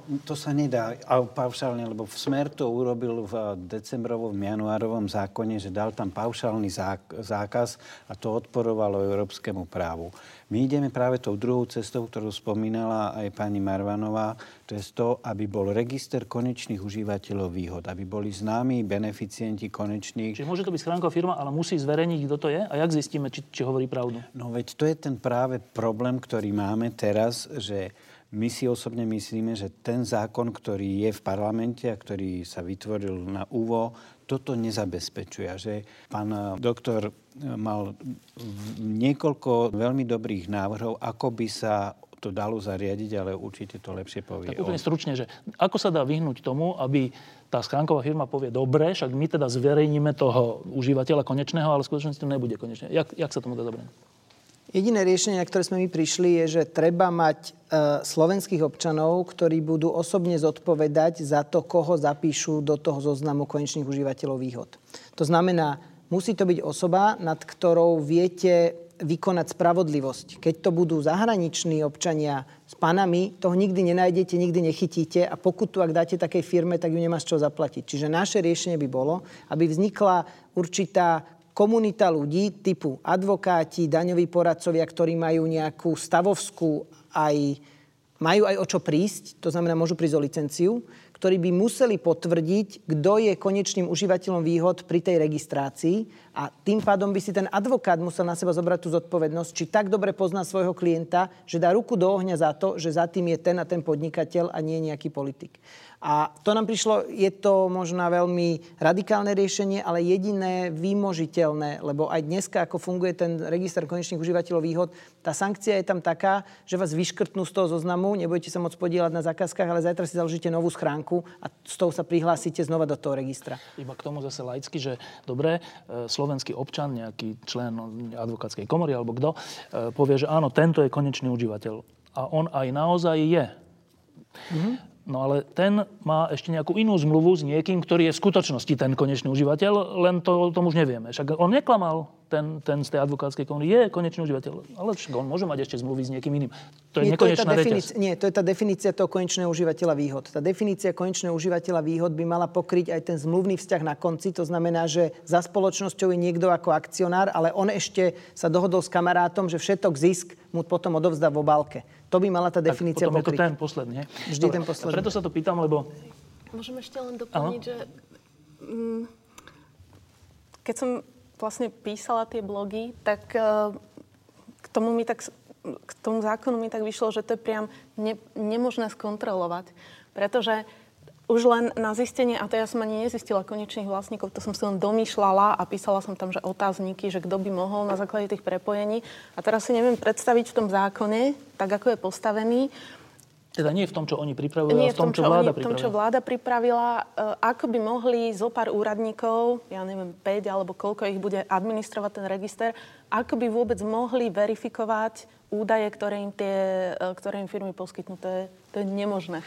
No, a, ale ja sa preto k tomu pýtam, že toto sa mi zdá také, že strašne ťažké. Strašne ťažké dojsť na ten koniec toho tam v tej Paname alebo kde, vy síce hovoríte, že to sa nejako možno dá, ale mne sa zdá, že oni zase budú takí šikovní, vy právnici budete takí šikovní, že to nejak obídu. Ale, že, ale že, že prečo sa nedá začať na začiatku? Že začiatok toho je čo? Že je nejaká štátna zákazka predražená. To je začiatok. Ináč sa nedá zarobiť, len, len teda zarobiť, ukradnúť niečo. Že je to drahšie, než by to mohlo byť. No ale veď na štátne zákazky aj u nás máme súťaže. Máme. No, presne to. Dobre, máme tendre, nie? Všetci, aj vy máte asi, predpokladám. na dielnice, aj na, na tú blanku ste mali, predpokladám. Na to ste asi nemali, čo? Mali ste na tú blanku? Na, na ten tunel? Na tunel? Určite áno. No, asi to formálne splneno bylo, no. ale dopadlo to podľa očakávania. No a teraz, máme tendre, no tak chceme postaviť 20 kilometrov diálnic, my tu už 25 rokov stávame jednu diálnicu cez Slovensko, to je až neuveriteľné. A furt sa na tom zarába chceme postaviť 20 km diálnic niekde, tak vypíšeme súťaž, prihlási sa 7 firiem, veľkých, každý dá nejakú cenu, najnižšia vyhráva. Čo? Mne sa to zdá, že čo? Však to je potom v poriadku. Nie? Pokiaľ to nie je nejaký kartel, to je zase na ďalšiu diskusiu. Ale nekomplikujme to tým. No, my sme tu ale zažili takúto vec, že tie firmy, ktoré ponúkali najnižšiu cenu, tak to bol ten váhostav. Áno? Druhý, povedzme. No a to už ja teraz nerozumiem. Tak keď je tender a vyhrá to, akože to, nebola to najnižšia cena, nižšia bola Skanská, ešte neviem, kto bol nižší, tých boli vylúčení, lebo to sú zahraniční, není tam konečne užívate, podľa mňa preto boli. Ale dobre, ale vyhrá to už teda tá s tou nižšou. Tak prečo je to korupcia? No, a teraz hovoríš o dvoch rozličných veciach. Pán doktor má k tomu poznámky. Ja som chcel povedať len pekný príklad z advokácie. Keď uh, ja mám hodinovú sadzbu 200 eur a porazí ma advokát, ktorý má hodinovú sadzbu 70 eur, ano. tak na konci to bude o tom, koľko mi ten klient v tom rozpise hodín odškrtne, že som urobil. Keď ja budem mať klienta, ktorý mi poctivo skontroluje tie hodiny, tak bude mať 6 hodín, ale ak ten klient je kamarát s tým za tých 70, tak on mu odškrtne 50 hodín za 70 eur. A súčte bude mať viac. A súčte bude mať viac. To rozumiem, ale a to teraz poďme späť. nie je uplatniteľné. Mm, ja si myslím, že to je uplatniteľné, lebo ak ide niekto do tendra a vie, že sa mu budú tolerovať dodatky, ktoré by sa iným netolerovali, tak ide s dumpingovou Ale to cenou. už sme tiež za tým, lebo dodatky sa už vylúčili ešte dávno, pred No, vyl- neboli vylúčené ani vtedy, ani teraz nie sú úplne vylúčené. Vždy sú pripustené za určitých podmienok. V tom zákone o verejnom obstarávaní sú presné podmienky, kedy dodatok je možný. Čiže v Česku, ja potom Marian, že v Česku je to podobne, že teda síce môže vyhrať najnižšou, ale dodat- dodatky? E, tak ano, to je jeden, jeden jev, že je to prostě připravené tak, že vlastně ten projekt je podhodnocený na takže, schvál? Na schvál. Takže je to opravdu nejnižší cena, za kterou se to ale reálně postavit nedá. A potom se to navyšuje eh, na základě toho, že jsou nutné více práce, se to jmenuje v Česku. Zrazu? Eh, no, to znamená, že v reálu ta firma dostane mnohem víc. Druhá varianta je, to, to už jsem se taky setkala, že sice vyhraje ten s nejnižší cenou, ale protože to je všechno dohodnuté. Takže všechno je nadsazené, i ta nejnižší cena, že ono to jako vypadá Takže všetci tí uchádzači sú do... kartel. Ano, kartel. E, já myslím, že to je vůbec nejčastější. Já jsem se s tím sama teda setkala, bohužel ve své advokátní praxi, jenom zprostředkovaně jsem to slyšela, ale úplně přesně, že jeden, kdo si dohodl, že dostane zakázku, protože tam má dobré vztahy, třeba na tom kraji příslušném, stavební zakázku, tak si domluví takzvané křoví, to znamená další kamarády firmy, které jdou taky do soutěže, vědí, vědí, jak to dopadne, vědí, že to má domluvený ten Pepa. Tak oni dají vyšší cenu. A on, protože se účastní jako křoví, příště zase taky něco dostane. Je to vlastně ten klientelistický systém. To není taková ta korupce, že jeden zaplatí nejvíc, proto to vyhraje. To je jako na oko vlastně. Ty soutěže, abychom splnili ta pravidla, tak z nějakého důvodu, místo to, abychom to dělali proč ta soutěž je, aby se dosáhlo na nejnižší cenu a bylo to nejvýhodnější pro stát, tak se naopak jako to udělá jenom na oko, aby to tak vypadalo. Ve skutečnosti se nesoutěží, protože se dopředu ví, kdo to vyhraje a je to dokonce tak. My jsme měli teď aféru v Praze, já jsem byla teda šokovaná, jak to mohlo projít, že vlastně si protistrana předjednala e, z vedení magistrátu, koho chce za právníky, jakou právní firmu chtějí, že by se jim dobře s nimi vedl spor.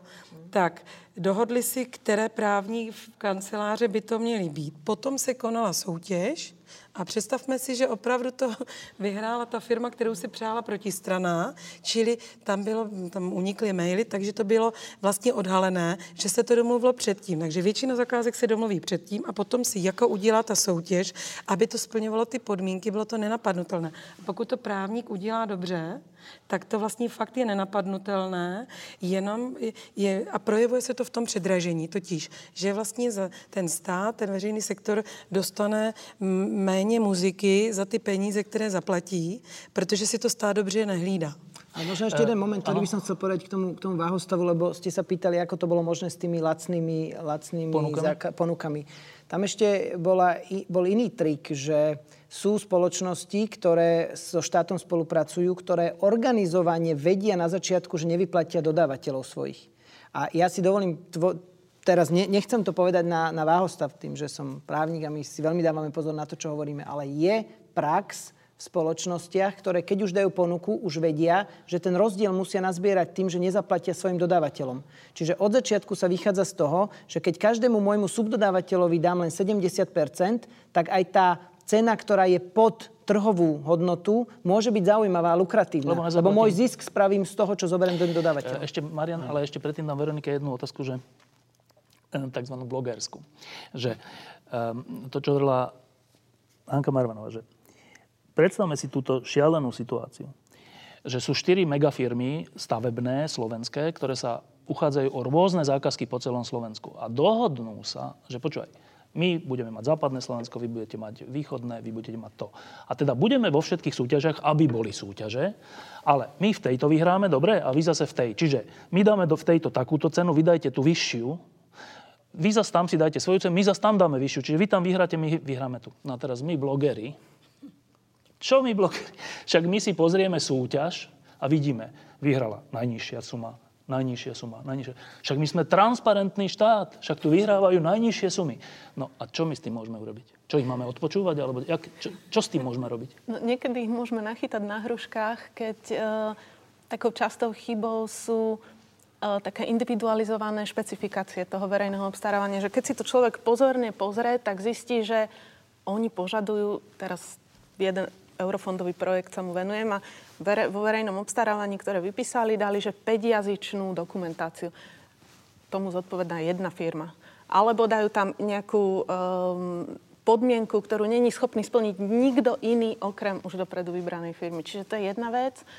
Uh, druhá vec, kedy sa možno dajú nachytať tie firmy, um, ale väčšinou je to až ex post. No. Uh, v, napríklad v prípade SkyToll, tak tam paradoxne vyhrala firma, ktorá dala najvyššiu ponuku. To bolo jak verejné obstarávanie v no. Afrike, čo sa robia. Niekoľkonásobne vyššiu, vyššiu ponuku. No a tam až to vyšetrovanie odhalilo, že uh, ostatní uchádzači boli vylúčení na základe absurdných, absurdných eh, pripomienok typu, že neuviedli jedno slovo dízlový generátor a podobne. Dobre, toto dajme bokom, ale že keď sa naozaj štyri veľké firmy, a takto po minulé roky bolo, keď sa veľké štyri firmy rozhodnú, že si rozparcujú Slovensko, a to v stavebnom sektore, v IT sektore a neviem čom, to sa volá kartel, ale jak to my môžeme zistiť? Keď si pozrieme výsledok a vyhráva najlacnejší. Jak to môžeme zistiť? Dá sa to vôbec? No, väčšinou to, hej, väčšinou to zistíme žiaľ až po keď vidíme, ako, v skutočnosti, aký je ten biznis pre štát nevýhodný. A keď sa porovná, keď si porovnáme napríklad za, keď hovoríme o dielniciach, za akú cenu sú schopní postaviť Rakúšanie dielnice, alebo sú schopní oni vyraziť tunel a za akú sumu sme ho schopní urobiť my, tak tedy vidíme, že to muselo byť no, zmanipulované ale to verejné ešte to obstarávanie. úplne posledný, Marian, hneď, že a to mi príde, že úplne, že korpus delikty. že my totiž, neviem, či vy v Česku, ale my tu máme ešte na to aj tzv. Ako sa volá ten úrad, ktorý určuje tie, tie akože predpokladané ceny? Expertíz, alebo čo? Ktorý, ktorý je oficiálny štátny úrad, ktorý keď je nejaká súťaž, on predtým povie, že odhadovaná cena týchto 20 kilometrov je 900 miliónov eur. Eur pre českého diváka. 900 miliónov eur. A teraz je súťaž a z pravidla tá súťaž vygeneruje 600, 700, keď je to nejaký zahraničný naivista, že 300 a tak. No ale z toho vyplýva, že tento náš štát rovno hovorí, rovno dopredu, že urobte to drahšie.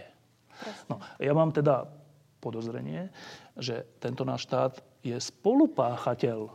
Že ten, že ten expertný úrad vie, koľko má povedať, že on vie, že má povedať o 30% viac, lebo však kto by sa ináč do toho zapojil aká schránka, však by to bolo nevýhodné. No, je to pravda? Je to pravda, ale hovoríme o organizovanom systéme, ktorý nevznikol spontánne, ale bol vytvorený zámerne presne s tým účelom, akým to tam vidíš. To, to nie, že sa ti zdá, ale je to naozaj tak.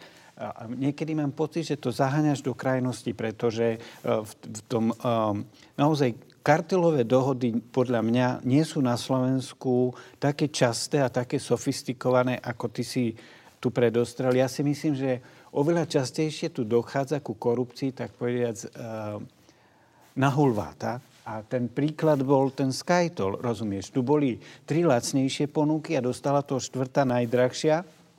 A nikto si nerobil starosti s tým, že pre Boha, prečo ich vylúčili pre úplne hlúposti. Funguje to tak, že um, Veronika urobila blog o tom, kto asi za tým je. A naozaj ja mám taký pocit, že jedna vec je pripravovať zákon, ktorý by nejakým spôsobom mohol tým schránkam stiažiť druhé, e, život. A druhá vec je, aby tu ľudia žili s tým základným pocitom, že keď niekto do nejakej súťaže ide cez schránkovú firmu, tak je to zjavný signál, že je, to, že je za tým nejaký podvod. Lebo poctivý podnikateľ, ktorý e, sa uchádza o štátnu zákazku, nemá dôvod, ako sme si tu povedali, skrývať sa za schránku. Takže už len to, že niekde sa vo verejnom obstávaní alebo v, obstará, alebo v obchodoch so štátom objaví schránka, už toto samotné by malo byť pre verejnosť dostatočným signálom, tu sa deje niečo nekalé. Ale ešte raz sa vrátim k tým štát, sa volá, že štátne expertízy, myslím sa to áno, áno. úrad štátnych expertíz. tak, že keď je tá štátna expertíza, tak my tak akože ticho, mlčky predpokladáme, že to je nejaký neutrálny úradník, ktorý akože si to spočítal. Nie? No tak, ne, lenže Žiaľ, asi musíme predpokladať, že aj tá štátna expertíza bude nadhodnotená, lebo aj ten úradník z toho niečo dostane, alebo je má taký pokyn, alebo to je... On len ko, koná vôľu. očakávania. Dobre, tak No ale to je už teda aké peklo, že my tu riešime jednotlivé prípady, že tak tunel Blanka a náš tunel Branisko bol a všelijaké tunely. A, ale... Radi, že sme ťa prekvapili. Počkaj, nie, nie, nie ale že, že to sú jednotlivé prípady. Ale tu dochádzame v tejto diskusii k tomu, že ale veď to je celý systém taký od tej štátnej expertízy, ergo od toho ministerstva, od tej vlády, roky.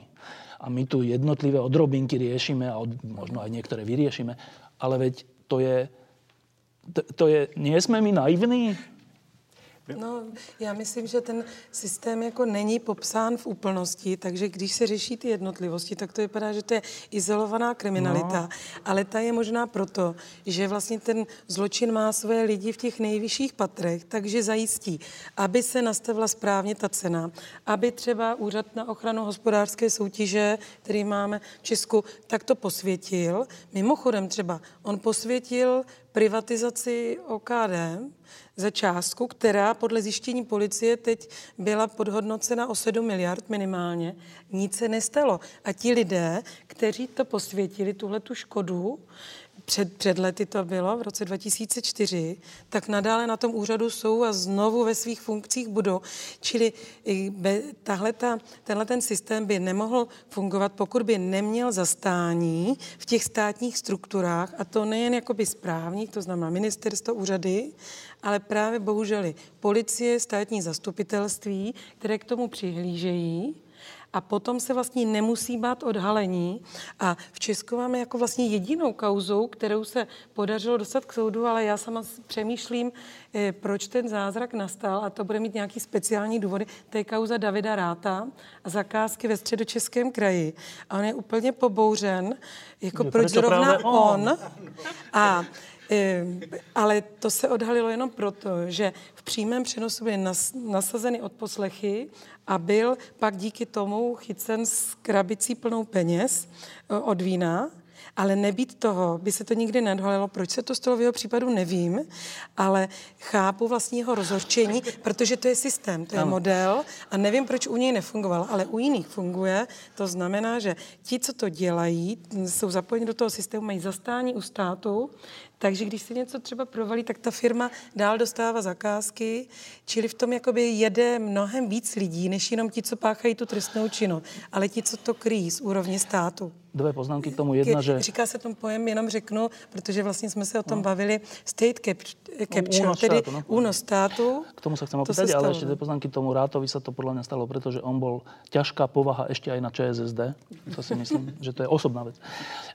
Ešte som potom rozmýšľal, keď povedala, že, že 7 miliard tá, to OKD, alebo čo to bolo, ten, ten, tá škoda. škoda. Ja som si to prepočítal, že to je nejakých že 250 miliónov eur. To euro urobilo zle v tom, že nám sa to už nezdá veľa. 250 miliónov, čo to je? Však to je pri našich, čo to je 250 miliónov, nie? Občas som zachytil, keď sa hovorilo o tom CD, však to nebola nejaká veľká kauza, však išlo len o milión eur. Čo to je? No, áno, čo to je? Čo to, je no, to euro nás troška pokazilo.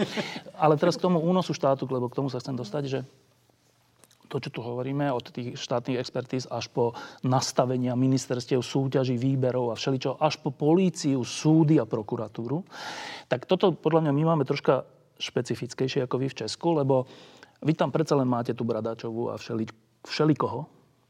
Neviem teda. Zvonka sa to tak zdá. Ja som sa rozprával s našimi e, ľuďmi z Via Juris a tak, ktorí hovoria o únose štátu, Zuzá Čaputová a takíto ľudia, ktorí sa tomu venujú. A oni to myslia celkom vážne, že tu je štát unesený až po úroveň teda vyšetrovania polície, prokuratúry. Čiže aj keby sa na niečo náhodou prišlo, tak to mm-hmm. zastaví prokurátor, lebo u nás tak. má takú možnosť. A keď by ani je ten, tak za súd sa to Ale zastaví. u nás také. V tomto se nelišíme? Nelišíme se vůbec. Já jsem teda za poslední roky, já nevím, před deseti lety bych si nemyslela, že se toho může stát. A teď jsem už zažila tolik zastavených kaus, jsou zjevné důkazy, že nechápu, jak je to možné. A už rozumím těm americkým filmům z 90. let obří korupci. Pochopila jsem, že to je vlastně všude ve světě pokud do toho systému státních zástupců policie se dostanou uplatní lidé a oni jsou u nás a jich tam jako docela hodně. A musím říct, že mě to vysvětluje i lidé přímo z justice, z řad justice, že jak si jsou tam lidé znepokojení, ale ale oni se bojí vlastně o tom mluvit nahlas, protože kdyby o tom promluvili, tak by potom naopak ti, kteří by vlastně to odhalovali, tak mohli být postiženi svými kolegy, kteří jsou do toho zapojeni. Je to velmi vážné. Třeba v Česku o tom opakovaně roky píše Bezpečnostní informační služba. Je to v otevřených zprávách, je právě v souvislosti s insolvenčními mafiemi, do kterých jsou zapojeni soudci.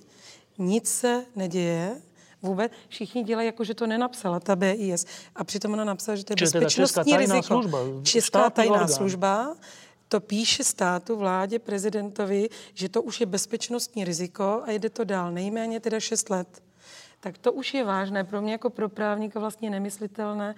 Nám nezbývá nic jiného, než o tom mluvit. A to je všechno tak, co můžeme. Ja som doteraz bol v tom, traja slovenskí kolegovia, vy máte pocit, že ten únos štátu je podobný v Česku ako u nás? Ja som, stále, ja som v tom, že u nás je väčší. Netrúfam si to odhadnúť. Niečo musíme byť lepšie ako vy zase. Ja, moje skúsenosti sú také, že my zvonku vidíme to lepšie u susedov a mm-hmm. doma vidíme to horšie. Takže keď si vymieňame dojmy, tak českí kolegovia často hovoria, máte ten zákon o zverejňovaní zmluv, u nás sa to nedarí a my sa hovoríme, máte bradačov, máte už ste zavreli, alebo zavrete konečne nejakého politika. Ale naozaj ja si osobne nemyslím, že by v Česku nebola systémová korupcia. Je aj v Česku, možno nemá, ja osobne si myslím, že u nás má, u nás má drastickejšie podoby, ale to je ten pohľad vnútorný. Veronika? Ja si žiaľ myslím, že ten únos štátu na naše pomery je úplne adekvátny. A vidím to aj z tých jednotlivých kaos, že napríklad ako ľudia zo súkromných firiem, Medical Group napríklad, sú nominovaní do štátnych ústavov, Stredoslovenský ústav cievných chorôb a tam už robia potom tie svoje zákazky. A tak to ide. Eh, či sú to už ministerstva, eh, no, úno štátu je na naše pomery je adekvátny výraz. Jak by sme to nazvali právnicky?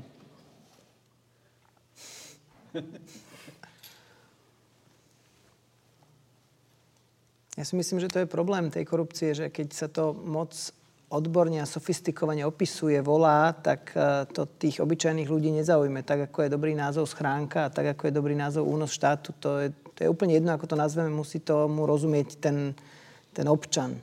Všetko ostatné sa ho potom netýka a Takže ja by som to asi ináč nevolal. No a teraz e, takéto, takéto finále, ktoré sa mi zdá, že, že to je tá najťažšia vec. Že môže sa na Slovensku nájsť nejaká Veronika, ktorá urobí blog a ukáže sa, že ten minister má konflikt záujmov. Môže sa nájsť Janka Marvanová, ktorá pred rokom 89 mala dôveryhodný život, čiže jej ľudia aj veria teraz a teda ona niečo odhalí sa, dobre, tam OKD alebo čo. Môže sa nájsť dobrý právnik, ktorý urobí taký zákon, že tá vláda už nebude môcť povedať, že nepríjmeme tú vec proti schránkám a teda príjmeme. Dobre ale a môže sa nájsť nadácia proti korupcii, ktorá nám bude na to upozorňovať a zvyšovať citlivosť, ako si my tak, tak nahovárame. Áno. Dobre. No, lenže potom príde toto, že e, odhalia sa takéto kauzy, minister, všeličo, váhostav u vás, diálnice, všeličo sa odhalí. Potom prídu voľby a zase vyhrajú tí istí, ktorí sú ale nositeľmi toho nositeľmi, nie že, nie že to tolerujú, ale že sú nositeľmi toho únosu štátu. Tvorcovia systému. A teraz nehovorím o Ficovi, alebo Dzurindovi, alebo Nečasovi, alebo Babišovi. Všeobecne, že, že mne sa trocha zdá, že na konci majú to riešenie v rukách ľudia v tých, v tých voľbách takých tých zaznávaných, že to je to riešenie, lenže tých 25 rokov ukazuje, že my to riešenie nevieme používať že ako keby toto, o čom hovoríme, asi, o tom, asi to ľuďom vadí. Asi si povedia, že to je strašné, 7 miliard, to je strašné, však ja mám 300 eur dôchodok. Všetko je strašné, ale potom, keď není to vôbec spojené s tým, že a koho ja teda volím, není to vôbec spojené v hlavách. A toto je oveľa ťažšia úloha, ako prijať zákon o schránkach. Ja nemám na to odpoveď. Tak skúsme v tomto kole, že Dá sa s týmto niečo vôbec pohnúť? Tak musíme veriť, že dá, lebo naozaj ja to tiež tak vidím, že na Slovensku sa neposudzujú politici, politici podľa uh, ich skutočného profesionálneho výkonu, ale podľa toho, Aký že či, hlasu. Ale podľa toho, že či som členom jeho fanklubu alebo nie. Naozaj tu je ešte stále taký, povedal by som, najvisticko zaustalý prístup k politikovi, ako teba mám rád, a hoci sa ukázalo, že s tebou to nie je všetko v poriadku, ale budem ťa voliť, lebo tých druhých nemám rád. No ak takto budú ľudia pri, pristúpať k svojmu volickému právu, no tak to ešte, povedal by som, potrvá. Skúsme to po, popísať. Z čoho to, z čoho to pramení? Pramení to z toho, že sa od politikov, že sa k politikom správajú ako svojim obľúbencom, ako k niekomu, voči komu majú emocionálny vzťah. Tebe verím, tebe neverím. Teba Aj keď mám viem, rád... že si ma ukradol? Všetky prieskumy verejnej mienky napríklad hovoria, že aj väčšinoví voliči jednej politickej nemenovanej strany si uvedomujú, že za jej vlády je vyššia korupcia, ako bola za predchádzajúcu. Ale tolerujú to a sú odhodlaní voliť zas. Nespájajú si to, že pardon, to táto moje, stra- peniaze. moje peniaze, táto strana ma okradla a vidím to, že kradne. Vidím to a volím ju tak čo s tým spravíš? Jednoducho, toto je, toto je niečo, čo... Není to, Lucia Piusi má takú pesničku, e, že akože všetci nadávame na tých, čo kradnú, ale v skutočnosti by sme chceli byť na ich mieste. Ja si ani nemyslím, že, že toto možno je tak, ako tí, čo súťažia o moc, možno k tomu takto pristupujú, ale bežní ľudia už nie. No tak ja si myslím, že, že si uvedomujú, že tá korupcia a to, že sa ten štát nespravuje dobre, je e, všeobecne rozšírené presvedčenie. Len nerobia z toho tie správne závery. Vo chvíli, kedy, kedy sa preukáže, jasne preukáže, že niekto sa správa korupčne, mal by byť e, osobou zapoviezenou, mal by byť osobou, ktorej ani omylom nedám hlas. No ale dovtedy, kým budú tým ľuďom dávať hlasy, tak je to nenapraviteľné. Toto, v tomto sa troška líšime? Ne, nelišíme, ale mám trošku na to jiné vysvětlení. Já myslím, že by lidi zaprvé rádi volili někoho, komu mohou víc věřit, než třeba těm, který, které volí, že svým způsobem volí z nouzem.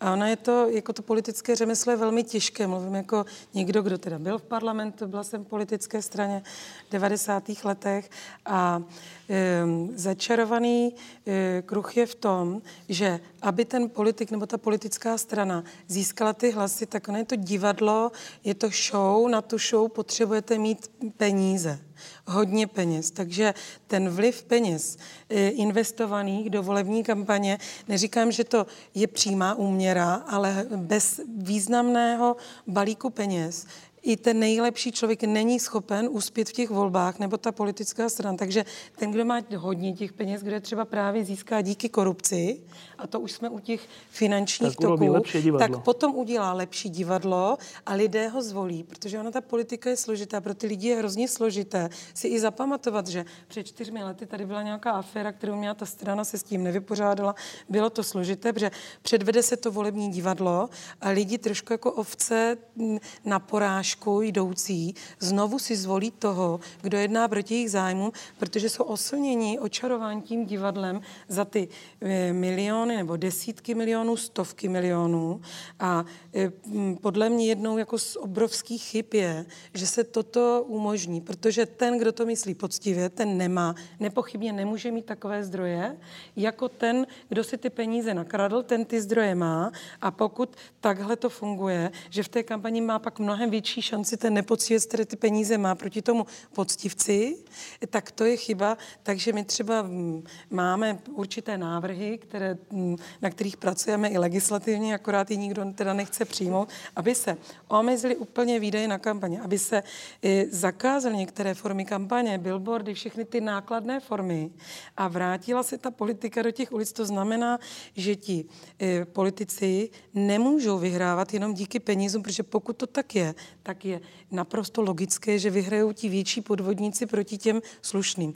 Ale co, co chci ještě říct, protože my se pořád bavíme o té korupci a my dneska řešíme v Česku ještě jeden problém, že jakoby věci, které e, ne, nemohly být, teď jsou úplně normálně. Mám na mysli, že významný politik má významnou část médií, takže on si vlastně už nepotřebuje nikoho kupovat. Může se transparentně účastnit veřejných zakázek, takže ty ten jako obří střed zájmu až budou volby, tak si asi všechno zaplatí, ale o tom nemůže být demokracie. Ta nemůže být postavena na tom, kdo má nejvíc peněz, koupí si hlasy, protože to by mohlo na Slovensku u nás dopadnout, jako je to v Rusku, Bělorusku, na Ukrajině. Toho se bojím. Myslím, že ten trend je a že na západě proto třeba kladou takový důraz. Omezení výdajů na kampaně, přísná kontrola financování politických stran, eh, rozdrobení těch financí jako na malé částky. To je, to je, o čem se u nás vlastně vůbec nemluví, takže ten největší miliardář vlastně si všechno může zaplatit, pak si zaplatí ty volební hlasy. Nevíňme za to ty lidi, protože oni pak vlastně nejsou schopni nepodlehnout reklamě. No a to je, to je ta otázka iba doplňujúca, že uh, to je troška taký obraz ľudí, troška, troška nesvojprávnych, že že síce henty kradli, ale jaké pekné farebné billboardy majú, to sa mi mhm. páči, tých budem voliť. No, až takýto sme? Je to tak. A já myslím, že to je e, vlastně problém demokracie. Rozšířilo se takhle hodně volební právo, e, ale věci jsou složité pro rozhodování, takže ta prvoplánová reklama, pokud nemáme stoletou zkušenost, lidi neudějí mnoho zkušeností s volbami a s politiky, tak prostě jsou oslněni tou září. Když někdo dá 500 milionů e, korun, to nevím, kolik je to, to je úplně nič. E, to je, do kampaně, tak ty lidi oslní a když někdo dá 5 milionů, tak nemá šanci porazit toho e, s 500 miliony. Veronika, ty si bola dlho asi v Bruseli, myslím, alebo potom si teraz na Slovensku. Ako to vnímaš? Ako vnímaš našu vôbec schopnosť e, reflexie toho, čo sa tu deje a spojenie s, našim, s tým rozhodnutím, koho budem voliť? Mne sa zdá, že nám tu chýba osveta. To, čo kedy si robili štúrovci, ako Hoďa, Štúr, chodili po dedinách a vzdelávali ľudí, to by sme mali robiť my, politici, možno mimovládky. Že t- mne sa zdá, že to je stále tá mentalita, že ľudia uh, si vedia uvedomiť, keď dostanú ja neviem, sa im zvýši dôchodok o tých 8 eur, to si uvedomujú veľmi dobre. Ale to, že teraz zo štátnych peňazí, z ich peňazí, niekde odteče milión pri verejnom obstarávaní, to, to sa nedá obsiahnuť. To nejak, nejak, sa, nejak si to nevedia uvedomiť, že tá jedna miliarda, keby ostala, tak ja som nemusel mať 8 eur, ale dostal by som na, té, na ten, za ten dôchodok by som dostal 15 eur navyše. A také, malo by prebehnúť vzdelávanie, aby ľudia si uvedomili, že každé jedno euro, s ktorým hospodári štát, každý jeden úradník, on je zaplatený z mojich peňazí to, čo mne ja dávam zo svojich peňazí, ja sa uskromňujem, aby on mohol žiť a aby, ja neviem, sa mohla niečo postaviť, aby štát mohol hospodáriť s tými peniazmi. A takéto povedomie e, v našej spoločnosti úplne absentuje. Áno, Takže mne to sa bola... zdá, že, dokončiť to druhé, ale že mne sa zdá, že to je taká romantická predstava, že teraz tu povstanú nejakí štúrovci, ktorí sa rozbehnú po slovenských dedinách a toto ľuďom vysvetlia. Tomu veríš?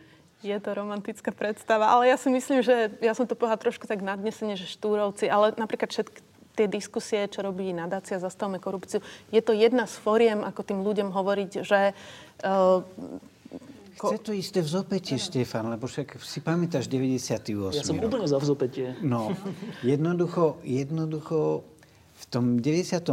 roku sme vyhrali nad tým Mečerom nie preto, že by dostal menej hlasov. On dostal takmer rovnako ako voľby predtým. Len tá druhá skupina bola veľmi zmobilizovaná a prispelo k tomu aj to, nechodili sme ako štúrovci a chodili sme na autobuse, ale keď sme neabsolvovali z redakcie možno 40 ako veľkých debat s ľuďmi, tak ani jednu. Jednoducho vtedy sa to pocitovalo, že sme všetci v ohrození a musíme urobiť niečo navyše. Teraz ten pocit je. Já, mám, já jsem chtěla říct, jako se vlastně podpořit, ale ne, není zapotřebí od města k městu, od dědiny k dědině. Stačí, když by veřejnoprávní média, která jsou placená vlastně, já myslím, že na Slovensku stejně jako u nás, prostě z peněz lidí z no. veřejnosti, tak opravdu veřejnosti sloužila a vysvětlovala tam. Byly tam takovéto debaty a lidé, když se denně budou dozvídat věci, tak je pochopí. Když se je nedozví, tak potom podlehnou jenom reklamě, kterou si někdo zaplatí. Podle mě jedna z důležitých eh, jako úloh, a to, o to se snažíme teď České republice, aby veřejnoprávní média opravdu sloužila veřejnosti. Byla tam svoboda novinářské práce, svobodná debata, dostali se k lidem informace. Když budou mít informace, tak lidi postupně zjistí, co je pro ně dobré. Len, len e, realita je tá, že teda nebudem hovoriť o tejto relácii, ale v Českej republike, pokiaľ to sledujem, Daniela Drtinová, e, Martin Veselovský odišli, vy boli výborní, že tá, tá realita je skôr Přesně, opačná. Ta, ta, ne skôr, ta je opravdu Úplně. opačná. Za poslední roky vlastně v České televizi takovéto debaty nejsou vůbec. A ti redaktoři, ti novináři, kteří tam i dělali zajímavé pořady, byli vzdělaní, schopní, tak ti byli vytěsněni, odešli, takže vystřídali ti, kteří jako nejsou vlastně schopni třeba klást politikům nepříjemné otázky, protože o tom nic nevědí. A to všem vyhovuje. Zbyl snad jediný investigativní pořad reportéři, který má velké problémy, neustále jsou řešeny stížnosti ministrů na ně, naposledy pana Babiše a už nemá ani reklamu v té české televizi, ve veřejnoprávním rozhlase už se debaty nevysílají nebo byly různé zakázané, takže ten trend za poslední roky, za čtyři roky se to změnilo tak, že ta otevřenost e, vlastně neexistuje, k lidem se nedostanou informace a podle mě je nejjednodušší, aby, když si lidi platí televizi a rozhlas, tak se mají odsud opravdu dozvědět pravdu, všechny informace, fakta, debaty zajímavých lidí, aby když je poslouchají, si pak mohli udělat svůj názor. Když toto neslyší, nedivme se, že podlehnou předvolební reklamě. No len tie televízie sú nejako riadené, tie, nad nimi sú nejaké rady, tie sú volené parlamentom. A ty jsou volené parlamentem. Já jsem byla u zrodu těch mediálních rad, tak dokud jsem byla v parlamentu, tak jsme hlídali naše skupina. Není možné, aby se ty rady obsazovaly podle politického klíče. Volili jsme tam nezávislé osobnosti. Po uzavření opoziční smlouvy mezi Klausem Zemanem České republice v roce 98 začaly mediální rady obsazovat politicky, takže dneska je to politický obchod a proto ta média slouží politiku. Veronika, bod číslo 2. Keď som hovorila o tom, že neplatí, že zlo bude potrestané, u nás platí priam naopak, že pri tých všetkých kauzach, keď si zoberete, že čo sa stalo s ľuďmi, ktorí boli zodpovední za korupciu, za prípadne boli neschopní alebo dali tú zákazku z priazne. Tí všetci ľudia len postupili na vyššie miesta. Teraz sa hovorí, že minister Pavlis odstúpil, ale on neodstúpil. On v podstate za tie isté peniaze sa on presunul do najvyššieho zákonodárneho orgánu. Čiže tu je taká klíma, že však to asi ani není zlé, pretože Nikomu sa nič nestane. Nikomu no? sa nič nestane, prípadne ho pošleme do Bruselu reprezentovať Slovensko. A to sa potom asi odrazí aj v hlavách voličov, ktorí si hovoria, že však tí politici vlastne ani tak zle nám tu nevládli. Právnický pohľad. Teraz myslím na voliča. Ja som asi najmenej kompetentný k tomu, ale, ale Možno poviem za seba, e, čo mne na tej korupcii vadí e, najviac, alebo tým, že som možno deformovaný s tým prostredím, v ktorom fungujem, tak sa priznám, že mne najviac nevadí e, tá korupcia úplne, úplne najvyššia, ktorá existuje podľa mňa v takejto forme v každom demokratickom štáte. Zadávanie nejakých vojenských zákazok vo Francúzsku. Ja si osobne myslím, a nie, nie som nejaký konšpirátor, ale nemyslím si, že zadávanie nákupu stíhačiek vo Francúzsku je transparentné. Áno, Francúzsko Čo... si si veľmi správne vybral. Áno? Čo uh, mne vadí na Slovensku je, že tá korupcia podľa mňa dosiahla také rozmery, uh, kde to začína byť na jednej strane ekonomicky neúnosné, že to ten, ten rozpočet zaťažuje tak strašne veľa, um, že to majú začať pociťovať aj tí občania. Zdravotníctvo, podľa mňa pekný príklad. Uh, tam to už pociťuje každý z nás, že tam tá korupcia je. A, a to je možno to, proti čomu, čomu by som, alebo čo by som ja považoval za úspech, keby sa nám podarilo. Keby sa nám podarilo tú korupciu vytlačiť do tých úplne, úplne, úplne najvyšších sfér, kde ju asi nebudeme vedieť eliminovať, lebo ten systém, lebo ten systém si ju tam udrží tam sa asi nebudeme vedieť my občiansky nikdy dostať. Ale ja si myslím, že tá korupcia v tom strede, tá komunálna politika, alebo taká, také tie radové zakázky, keď sa bavíme o verejnom obstarávaní. Dneska si zoberiete verejné obstarávanie, mm, okresné mesto ide e, položiť nejakú dlažbu na hlavnom námestí, tak e, už, už v tom máte nejakú korupciu. Že, že ten, ten, tá veľkosť tej korupcie je Čiže podľa mňa je to, strašne to zasiahlo e, širokú, širokú skupinu spoločnosti a treba to zase vytlačiť späť. A podľa mňa bohužiaľ asi to budeme musieť vytlačiť do tej najvyššej, najvyššej politiky, odkiaľ, odkiaľ to asi nebudeme vedieť uh, dostať úplne. Dostať úplne. E, ešte mám teraz ja jedno pokušenie a musím ho využiť. Musím mu podľahnuť. Um, uh, Hanka Marvanová bola vysoko postavená politička od roku 89, uh, pôvodne teda v občanskom fóre, ale potom v e, ODS. Akorát nevím, co to je vysoce postavená, no, řadová poslankyně. Videl som vás řadová v televízii často. Tak, ano, ale řadová poslankyně, ale aktivní řadová Aktivní. poslankyně. No. A teda tá otázka je táto, že úplne na záver, že no, čo je to korupcia? Že ten, ten politik, e, ten rozhodujúci činiteľ urobí niečo, čo je protizákonné, čo je také, že aj trestné, čo, z čoho aj niečo hrozí, keď sa to náhodou odhalí. Jako, že však ľudia robíme všelijaké blbosti, aj také, z čoho niečo hrozí, ale potom z toho zle spíme, nevieme presne, že či sa... T... Nie sme úplne šťastní, keď urobíme zlú vec. No, vy ste boli v tej ods No, však mm-hmm. to, to, potom sa z nej vyvinula tá strana kmotrov a to všetko. No a teraz to je tá otázka, že ja nepredpokladám, že politici nie sú ľudia, tak oni majú tiež svoje duše a svedomie a srdce a rodinu a budúcnosť a všetko prežívanie. Teraz keď sa vydajú touto cestou, čo sa zjavne deje aj u nás, aj u vás, touto cestou únosu štátu. My si tak občas táto hovoríme, že však oni nemôžu dobre spať. A potom inými hovoria, že nie, oni úplne dobre spia. Neviem. Ja skôr pochybujem. Ale tá otázka je, že moja hypotéza je, že človek sa vydá touto cestou, ak má nejaký deficit v sebe. Není to dobrá cesta, ale nevie inak si potvrdiť svoju cenu, povedzme. Zdá, má komplexy, alebo niečo také.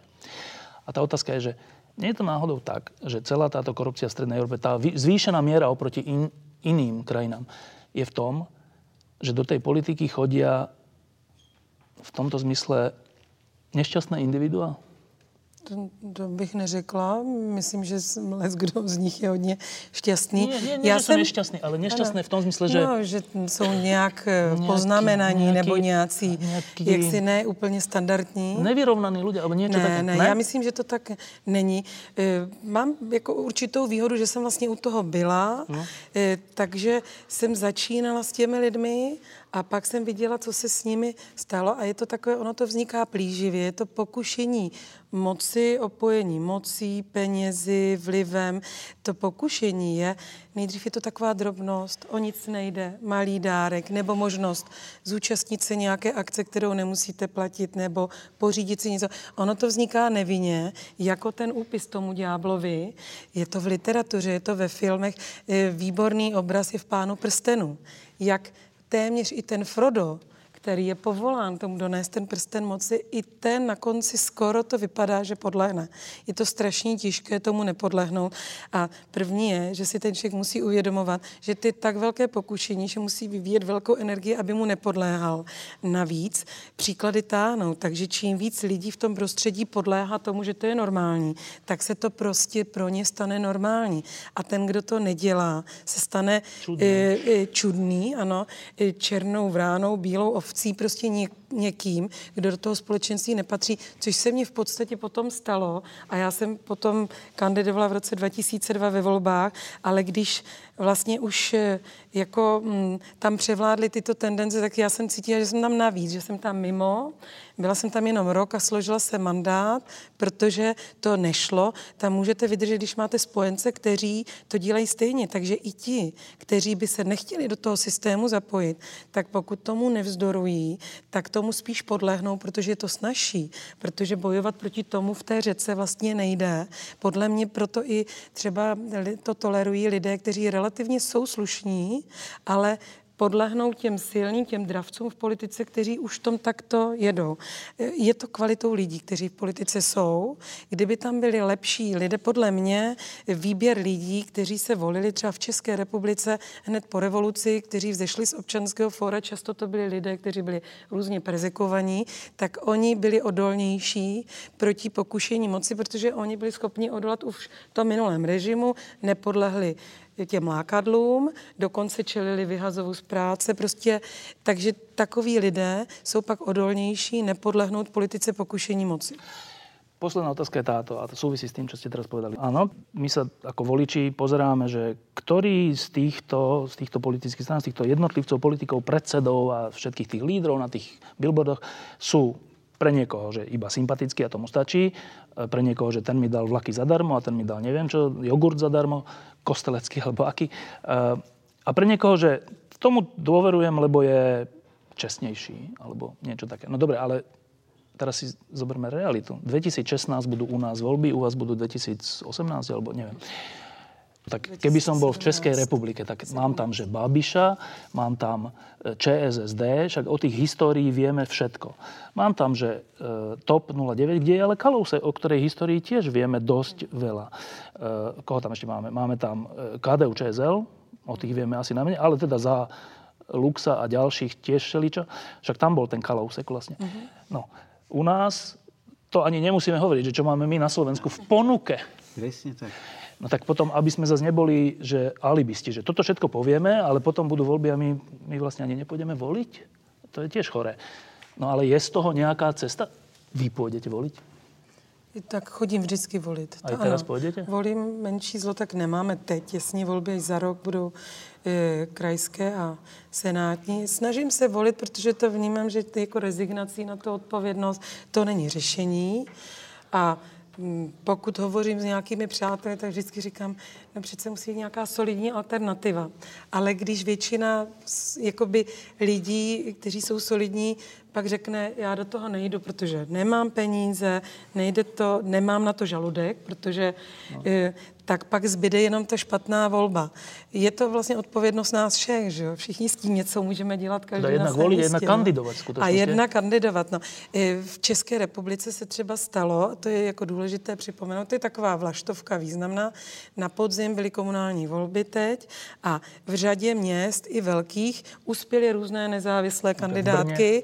E, třeba já bydlím na Praze 7 a tam totálně byla ta současná garnitura vystřídána a dvě eh, v podstatě občansky složené kandidátky, kde se podílí zelení, piráti, nezávislí a tak dále, uspěli, dneska řídí radníci, uvidíme, jestli to teda budou dělat lépe.